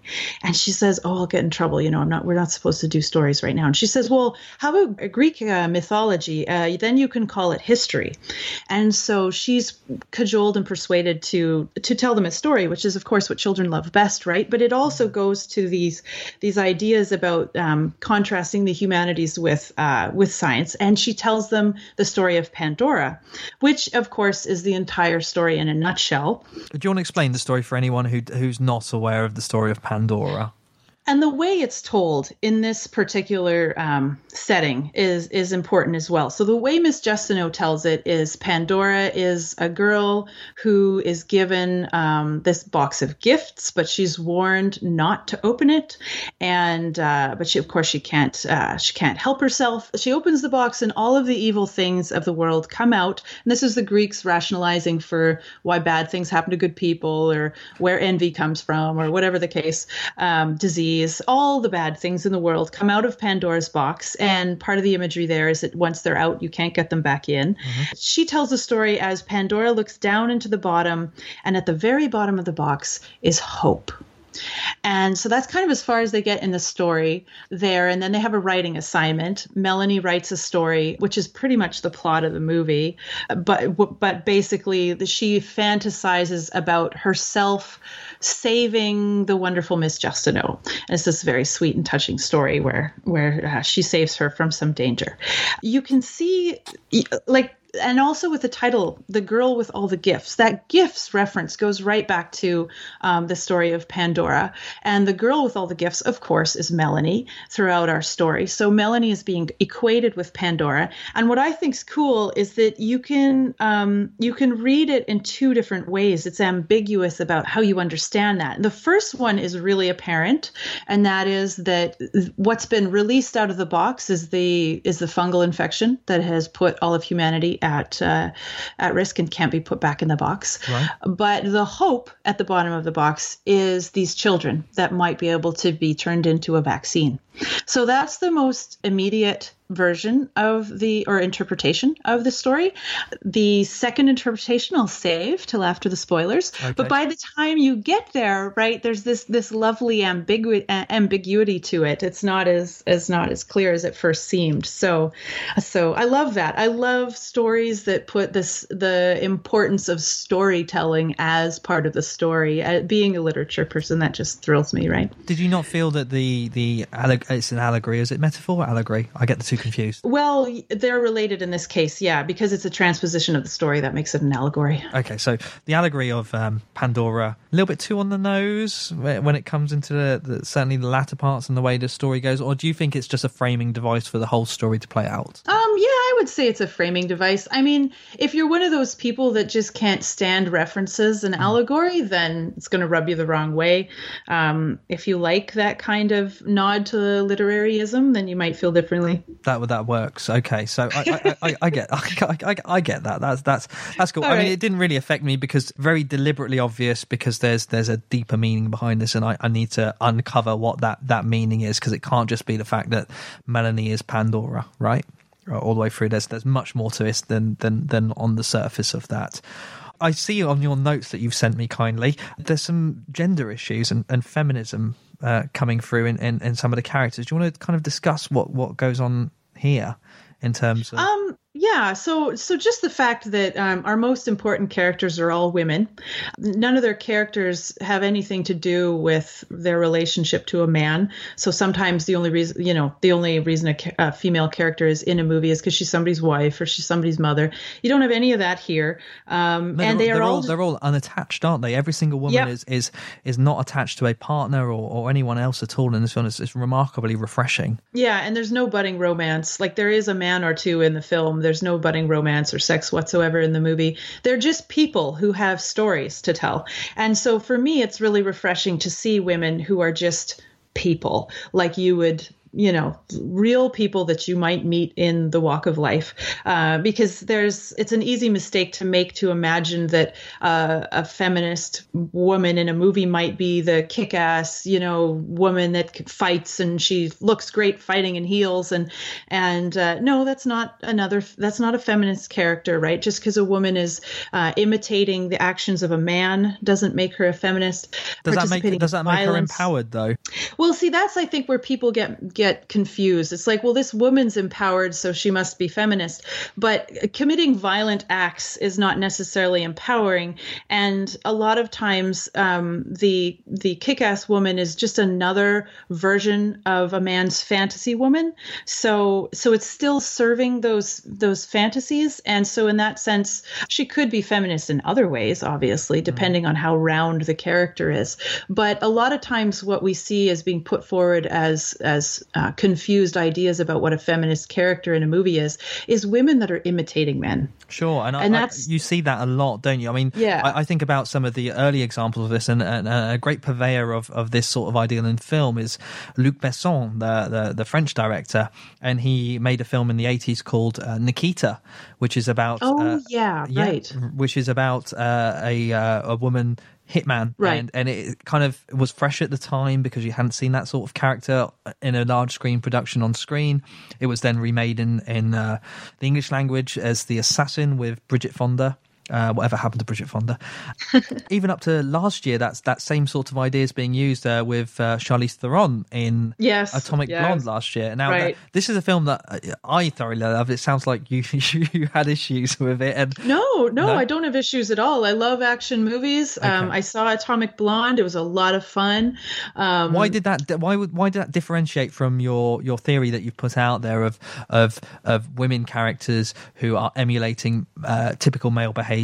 Uh, why why did Atomic Blonde do that for you, or or, or did it? Did it yeah, she's just she's not an she's not an icon of feminism. She's not what you would you wouldn't point to that movie and say, "Oh, there's there's a good feminist movie."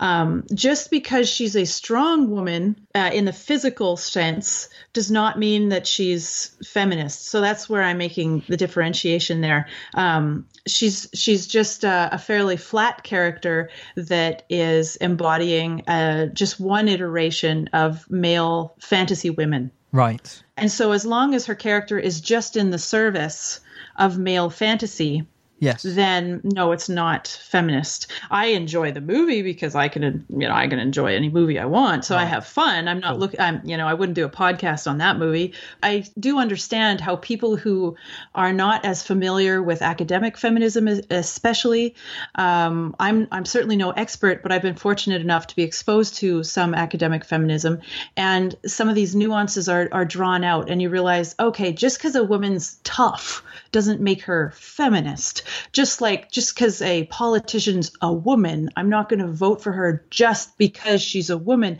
Getting away from gender as being the defining characteristic is what feminism's all about, right? Feminism's about people are people mm. people have their own stories because people are interesting. They don't have a story worth telling because they're a man, or we're not going to not vote for men because they're men. We mm-hmm. need to get away from these judgments based just on on gender. And so that's more where I think the best versions of feminism are.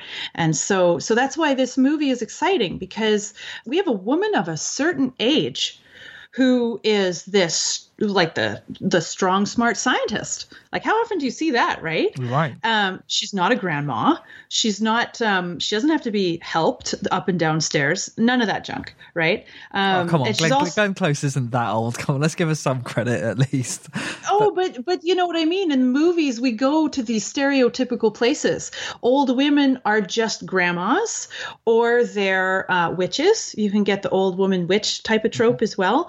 Um, otherwise, we don't have a lot of use for old women in, or older, excuse me, older women in uh, in movies. Um, because would my son be interested in reading a novel that features an an older woman? No. right? So um, I use my son just because I brought him up earlier. sure. No, no, you know, I'm not trying to throw shade no, on him no, at no, all. no, but- absolutely not. No, but but I guess that the, these old, older women are not in the service of, of men or, or being um, a sort of a, a- that that maternal character looking uh, looking after other people. Uh, yes, that's where this uh, doctor, played by uh, Glenn Close, Doctor Caroline Caldwell, I guess, yeah, is refreshing. It's it's, it's an interesting Yeah. character. But then, but then conversely, Gemma Arterton fulfills all the things that we've just No, talked, it's true. that, uh, It's we've true. just talked about. She is that uh, maternal, motherly sort of character that's embodying some of these characteristics that we stere- stereotypically associate with women, and perhaps to to to the denigration of her character, um, kind of puts her in that mold of women and women's roles of, of what we're trying to get away from and just see people as you said as people and what would have been good Yes. in this film Yeah. would have been to see some of the the the army uh, people uh, some of them the, the the soldiers as women would it wouldn't that have been sort of Well, like a- there there was a woman or two soldier. oh yeah of course Um, there was yes. Yeah, there was at the beginning. There's a few red shirts that go down fairly early, and uh, I will say just a slight defense of Miss Justineau. Um, Judith Butler, don't know if you're familiar with that feminist writer, but she makes the differentiation at one point in her writing um, about a character that chooses motherhood freely as opposed to having it put on her. I don't know how much value there is in that distinction. With Miss Justineau, she's at least not soupy and afraid all the time Mm. and overprotective. Like you're right. There's there's um, the instinct to care, Mm-hmm. um, but she she does choose it freely, and it's it's not overdone. So, but you're right. You're right. Um, that is there, and that does play to a stereotype. Um, but the fact that the the main character is not only a young girl, but also a young black girl, I think is really significant as well because she represents so many intersections of marginality.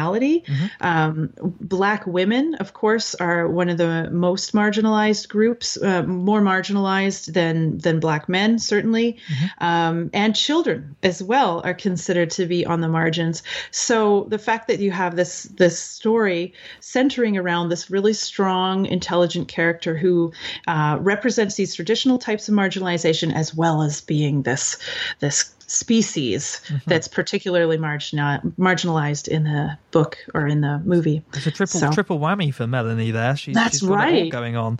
Uh, That's right. But the interesting thing about the film is it never alludes to her race at all. You know, there's never there's never a thing saying you know you are different from all the other well, not all the other characters, but you are different because not only are you a, a hungry, but you are also of uh, of black descent. Um, That's there's- true. There's never And- and- never flagged. Which kind of, I, I guess, could be seen in a positive light as well. You know, she is uh, what we were just talking about, seen as being a human being, not defined by her gender or her race. You know, so that, Right. that's kind of cool. But equally, I, I think there's there's some wealth in perhaps mining some of the fact that she does have black descendants and and we talked about the origins of zombies being in haitian uh, Yes. folklore and you know obviously haitians are of black origin and uh, where this whole idea of zombies came from you know there, there are parallels there between this young black girl uh, she's mixed race so bi- biracial is the politically correct term. So she she is of uh, of of biracial descent and that uh, in itself the the mixing of two species i guess uh, uh, um, to, to, to Oh. form a human there. So you know th- th- you are right you're completely right. There, there's a lot going on with that character of melanie and not just because she is uh, an infected hungry uh, that there that you know uh, as you said her gender and her race and that feeds into the marginalization and then all these other parallels with the, the folklore of, of zombification it's it's fascinating i don't know if that was deliberate or, or not you'd, you'd like to think so That's a good question. Yeah. um, I'd like to think that um, perhaps Mike Carey had deliberately cast or, or okayed this girl going into that role. And um, if anyone's Okay. listening, and if you haven't seen The Girl with All the Gifts, you need to pause this podcast right now. and uh, we will give you a countdown of five uh, to pause it, make yourself a cup of tea, go and watch the film, and then resume this podcast at another point. Don't forget to resume this podcast because you'll miss all the interesting stuff when we go into the spoiler territory. So, five, four, three, two, one. We're on to spoilers. We're okay. We've got the we've got the green card. We can go for it now. So let's get into the meat and potatoes of this.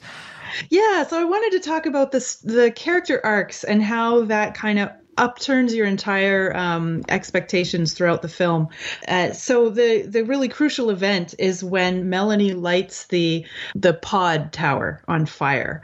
Uh, it had been explained to us by uh, Dr. Caldwell that um, there's this massive, massive tower growing covered with the fungus in its final kind of phase of evolution, and it's covered with all of these pods. Right. And she explains that it takes either um, heat, like a fire, or a flood, for the pods to open, and that once they open, we have to take Dr. Caldwell at her word as the expert in this story that she knows what she's talking about. Once all of these pods open, um, she says humanity is just doomed. That's it, doomed. The the pods will, the spores will go through the air so quickly that anybody who's left alive is going to die immediately, get turned. And so um, at, in the clip, we heard Melanie's confrontation with Dr. Caldwell well, there, where she asks her about who am I and what's my origin story, and and so Dr. Caldwell's in her last moments. She has this badly infected cut. She feels like she's going to die soon. She is trying to convince Melanie, since Melanie has outsmarted them and they can't just hold her down to let herself go willingly. She's trying to convince her of the nobleness of her giving herself up in sacrifice to save the human race. For the greater good, right? Right. And so that's when Melanie stops and, and she asks the crucial question of the film, which is, well, who says that you get to live? Mm. And she just makes the decision. And she walks out and she lights that thing on fire and she decides that she and her kind are going to live. So I think that's really interesting because it comes as, well, I don't know about you, but it comes as a bit of a shock right? And I was like, really? She just is humanity really all dead? Is that it? Um, and Mr. Uh, Sergeant Parks is in the area, so you see him turn. So so that's I suppose the um, reinforcement of the idea that Dr. Caldwell did know what she was talking about. Humanity really is dead. Sergeant Parks distrusted Melanie throughout, right? Mm-hmm. He was always the cautious one. Yep. He was pushing back against Miss Justineau and saying, like, you just don't realize how dangerous they are. You need to be you need to be more careful. But at the beginning we have this feeling like Miss Justineau is probably right. Melanie is is going to be okay and, and hold down these urges and stuff. And then it does seem like Sergeant Parks is the one who's right after all, because um because Melanie just up and kills all of humanity. So Sergeant Parks, just to put it into context, is one of the soldiers which goes along with this troop of people who have managed to survive this uh, outbreak at the main base, and he is kind of the guy who's in charge as as the military presence, played by Paddy Considine. And yes, he, as typical military people are, I guess, uh, are mistrusting of anything that they can't see or understand and have control over. He um, straps Melanie to the top of a jeep, won't let her ride inside of this uh, tank or slash jeep armored vehicle. At all times, keeps her at arm's length because uh, he cannot have bearing over what she may or may not do. And so, so yes, uh, and the, this uh, relate the relationship between Melanie and Sergeant Parks is is very uncomfortable and mistrusting all the way through this film. I think he softens towards the end, if I'm honest with you, and that's probably part of Helen Justineau, the teacher character, sort of showing Sergeant Parks that there's more to life than that being a a, a male protector. There's there's that you know almost feels like a, a little family coming together. Not that there's any.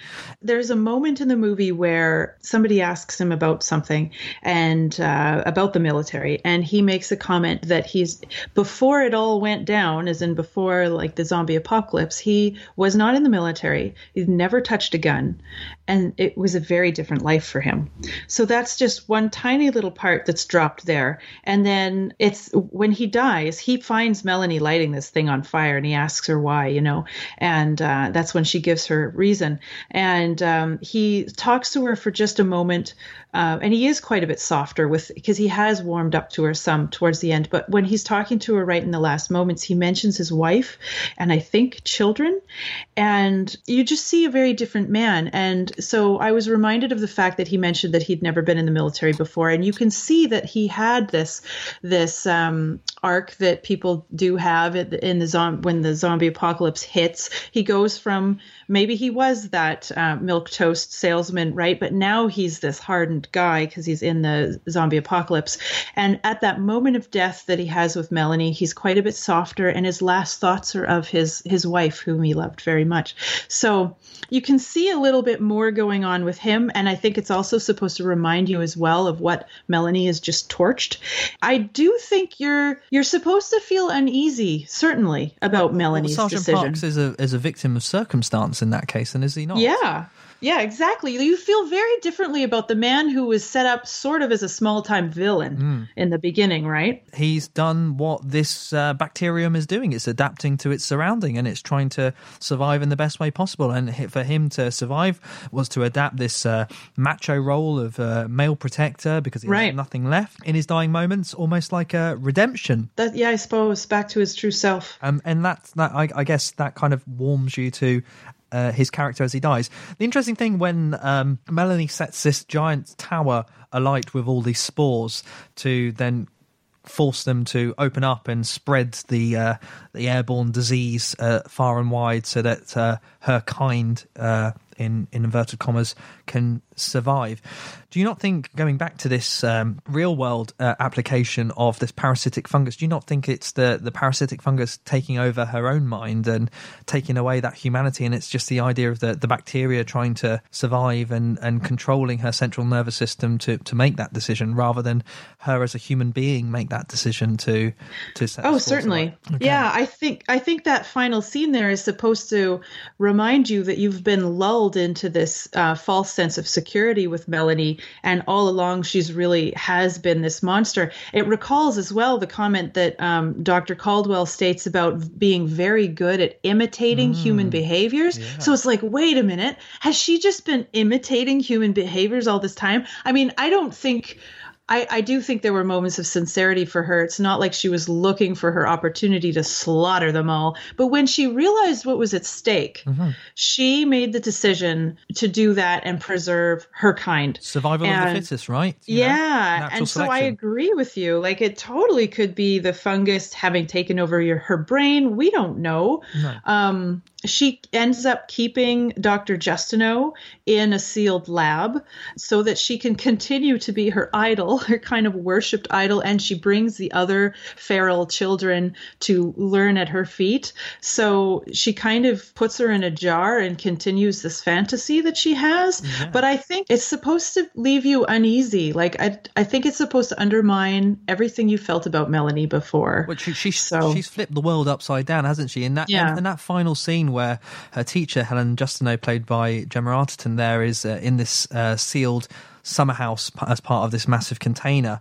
Uh, she, you know, she is almost the specimen being yeah. uh, contained within. She is now the prisoner, and uh, Melanie's character is now free to run around and have the liberty that children should have, uh, running around, having fun, and all the rest of it. And uh, the Justineau character is almost under the enslavement of all these kids that are on the outside, uh, keeping her in. And you know, uh, Justineau's character must stay in with those confines, otherwise she too will turn. In in the book, in fact, it's slightly different. The Helen Justineau character is in a hazmat suit, and so she's not contained, so she's able to oh. to move about more freely. So she comes out in a hazmat suit, touches the kids, uh, does her teaching and whatnot in the open air, uh, so to okay. speak. Uh, but I think it worked better in the film. The fact that she's within yeah. this, this, greenhouse almost and and kept away and, and and in prison, much in the same way that Melanie was in the first instance of when this this film started. I I, I think that's a great parallel to to see.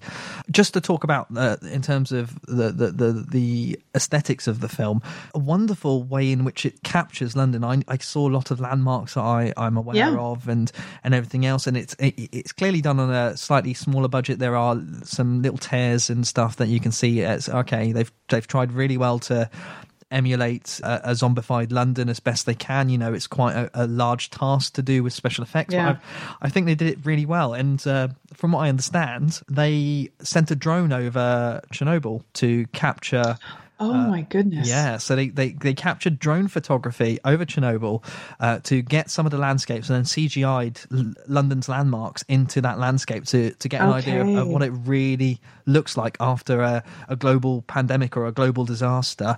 And, um, wow. um, and you know, Chernobyl's um, sort of radiation zone is extremely well preserved because obviously no one's allowed to go within its confines yeah. um, because yeah. it's still extremely radioactive, and God knows when when the half life of that will recede and people will be able to populate that again. But it's a, definitely a no go for the foreseeable future. Yeah. And that's where they, they obtain a lot of the aerial photography and the backgrounds for that film. And it, hmm. It didn't take me out of it. I felt really, really, that you know, it was a fully construct. I love the world building. I talk about world building quite a lot. I love the world building in this film. You mm. really felt part of a zombie apocalypse and you really felt that you were in the position of those characters within that world of being these lone survivors in, in this wilderness. Even in the military camp, you have that green filter going on. It's all very dingy and dark, and mm-hmm. and gre- the green of the the plants and the moss and the, and the, uh, growing on the outside of the uh, the spores as well are, quite dark and red, and I, I really kind of li- like that going that thematic of, of color going all the way through. It's, it's beautifully captured, and some Mhm. some of the wider shots as well, um, where you have these this small troop of characters walking in the middle, and you can just see everything on the outside. It just really gave that sense of place and environment, and and I, all the more power to it. I felt really really involved in the film because the world building was so so good. There are some technical shots as well in in the film where we are in the close confines of the army base where Melanie and her fellow Hungries are being taught. There's some very low angle shots, so you get to have an affinity with some of the younger characters. You know, you you're at that level with them. You're low down. Mhm. You're talking to them on a level you're not. Um, there's some wonderful tracking shots going up and down the classroom. You just get a real good sense of place and intimacy of the close confines and the claustrophobia of being imprisoned within this military base, especially where Melanie is in her cell, uh, counting down the exact amount of seconds before the uh, the lights turn out and stuff. You you feel Right. you feel that uh, enclosure and um, the captivity is exemplified by some of the cinematography as well. I think to wrap up our thoughts on the girl with all the gifts and including a star rating at the end here, Carolyn, what would you sum up and how would you sell it to someone who hasn't seen the film? I would give it four stars, maybe four and a half. Um, I would sell it to somebody who um, it already likes the zombie genre, and but is interested in more intellectual zombie fare. So Uh, and why would you give it only four, four stars? I don't know. I guess I reserve the five stars for those knock 'em out of the park. That's going to be my favorite movie for the next two years. So maybe I'm a little harsh. You're but a harsh marker. Maybe I am. Yeah. I found this film once again to be ironically an intelligent zombie film, and in a, in a genre that's been played for laughs, and uh, people are missing the the subtext in some of these films. So Romero's films were revered for being quite gory and out there when they came out. Uh, the the initial one, The Night of the Living Dead, in the '60s, and this this dials that down a bit. You still have those zombie tropes in there as well. So if that's what you were watching this film for, to see someone get ripped apart, you still get those elements in there. But as you said, there's much more to take away from this film in terms of the representation of not only gender but also race and and, and as I said, the, the subtext that underlies it all is uh, there's much more depth to it. Um, so if you do enjoy things like the Walking Dead, and you want to knock it up a level, I think the girl with all the gifts deserves your attention. Four stars for me as well. That was our feature film for today. We're going to take one more quick break, and then we'll be back with our final recommendations. Hey everyone, I'm Jason Michael.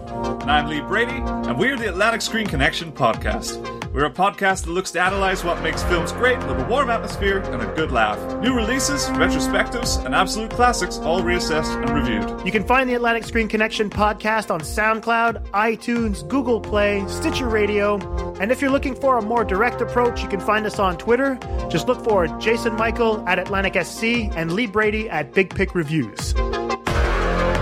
Welcome to the Atlantic Screen Connection podcast. Let the games begin. A little familiar voice there of Jason Michael, who you may know, Carolyn. Yes, I've been on that show a couple of times. Yeah.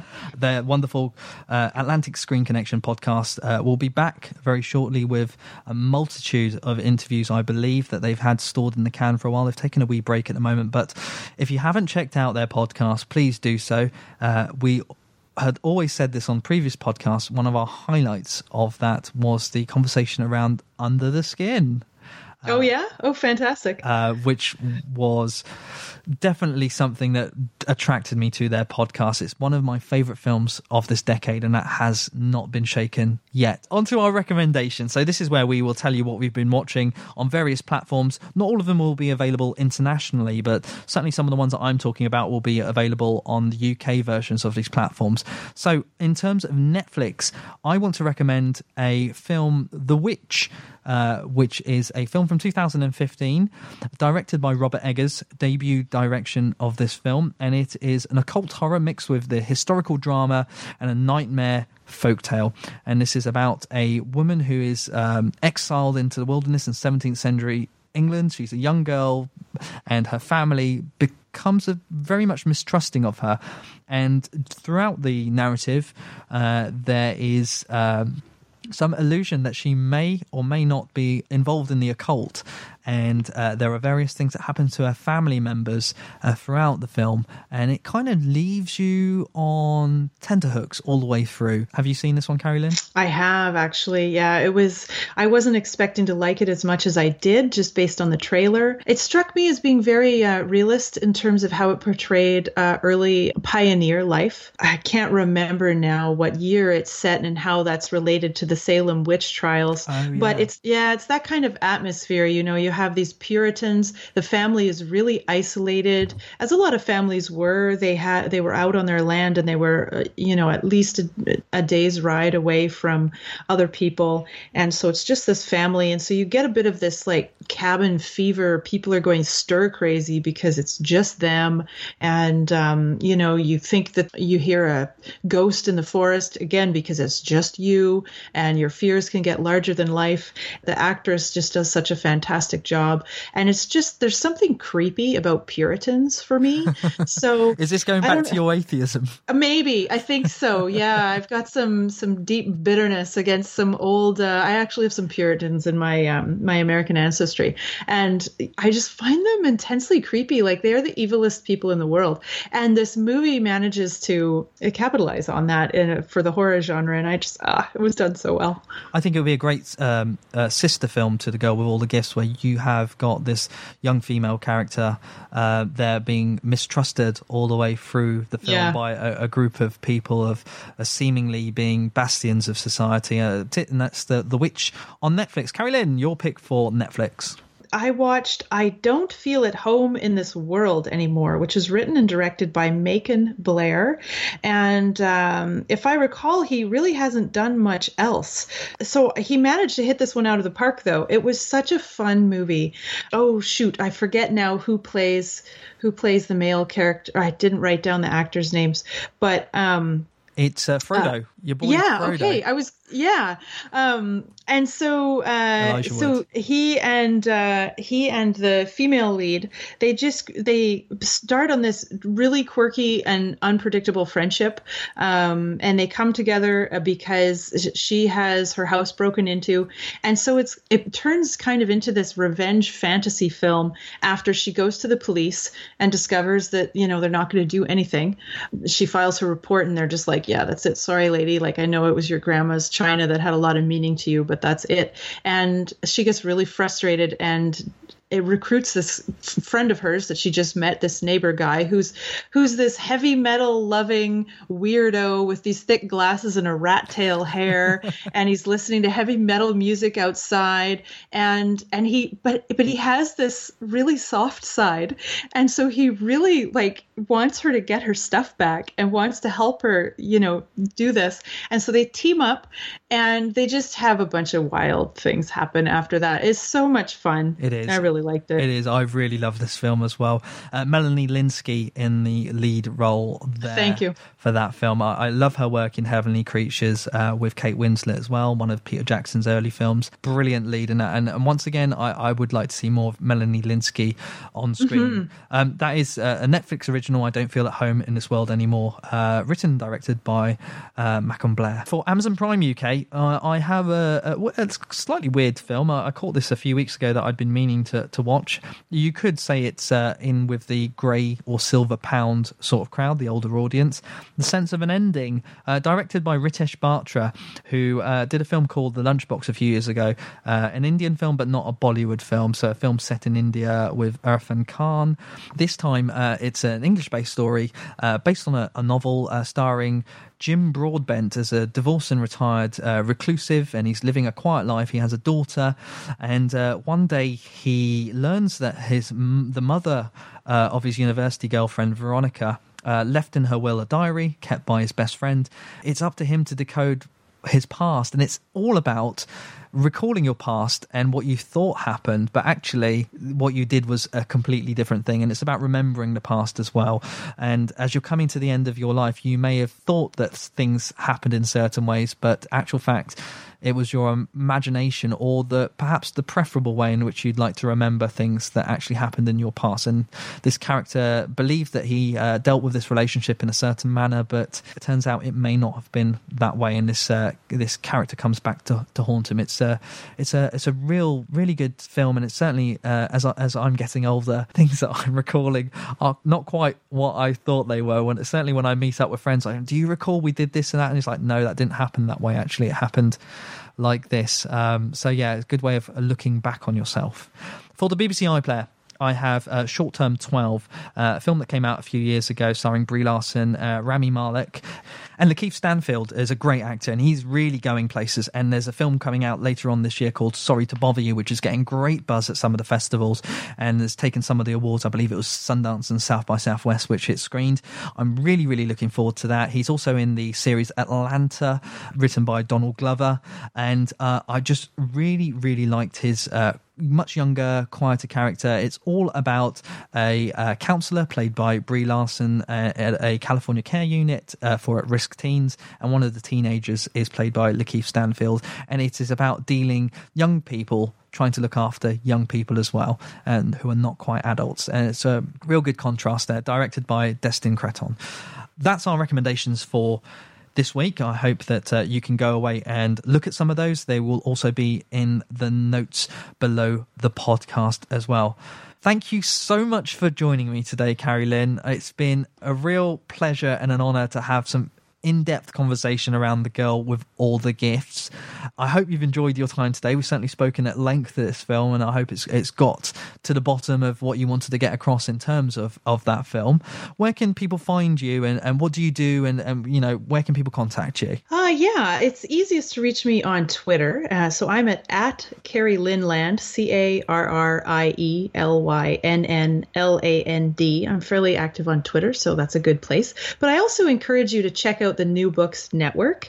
Um, that's just newbooksnetwork.com. And you'll see there that there's like whew, 30 maybe channels of topics of, of books that you can check out. And my, uh, my channel there, of course, is New Books in Secularism. So I would encourage you to check that out there. Is, is there any sort of books at the moment that you would recommend to anyone that sort of making making noise at the moment in the secular literary world? Actually, I was really excited recently to have Michael Shermer on the show uh, to discuss his book Heavens on Earth: The Scientific Search for the Afterlife, Immortality, and Utopia. Uh, he's kind of a big name in um, in the atheist circles. Uh, you might see him doing an interview alongside Richard Dawkins, like that kind of level wow. of stuff. I was yeah, I was really excited to get somebody on. He was very professional, very quick, and his book is really fascinating. It's um, kind of about the history of uh, people's ideas of heaven, basically, and he also looks at kind of the biological side of what happens to our brains after we die, um, both biologically and also psychologically. Um, so, really fascinating stuff. It was a really good episode. That sounds awesome. So, just to reiterate, where can they find you? Yeah, so I'm at Carrie Lynn Land on Twitter, and if you Google New Books Network or New Books in Secular, you'll find the website there. Or if you Google that or search that in your podcatcher, uh, it'll come up there as well. So awesome, thank you. And also to anyone out there who wants to get in contact with us, you can get in contact with us in the usual ways. Facebook.com forward slash film seekers. We post content on there now and again. You get interactive. Let us know what you've seen. Let us know what you think. You can also tweet us at Film Seekers. You can drop us an email, hello at filmseekers.com. And if you're into photos and stuff, then we're also on Instagram, uh, Film Seekers, all one word. I want to say thank you very much to Bo from Big Num for the music today. It came comes from the album from Monkey Came Man from Man Came Me, and that album is available from all good MP3 sites and iTunes. I also want to thank all the distributors as well who have given up their clips from their various films and allowed us to play them on the podcast today. We're going to finish on our final line as usual, and this one comes from an interesting place. So, this is the 1994 film The Crow, starring Brandon Lee. Um, I haven't seen this one since it came out. I think I was a little bit too young to actually go and watch it in cinema. I managed to sneak a peek at this one. Carrie Lynn, you've seen this film? It was my favorite movie when I was 17. okay. Oh wow! And um, do you know what? Quite a formative film for a very dark film. One of the first real dark films that had sort of a, a ambiguity around the, the, the, the, positive nature of the lead character. So the, the, the film involves a very young girl, and she kind of hangs around with this lead character after he's killed and supposedly killed, and comes back from the afterlife. And uh, the character is called Sarah, and she's played by Rochelle Davis. And the last line is, "If the people we love are stolen from us." The way to have them live on is to never stop loving them. Buildings burn, people die, but real love is forever. Thank you very much for listening today. and we will join you on the next podcast, uh, which we will be talking about Celine Sciamma's Girlhood. Thank you very much, Carrie Lynn. Say goodbye to everyone. Thank you so much. Bye, guys. This episode has ended, but your film journey doesn't have to. Head over to filmseekers.com where you'll find more reviews, ideas, and news. We're also on Twitter and Facebook. Why not connect with us and let us be part of your film seeking adventure?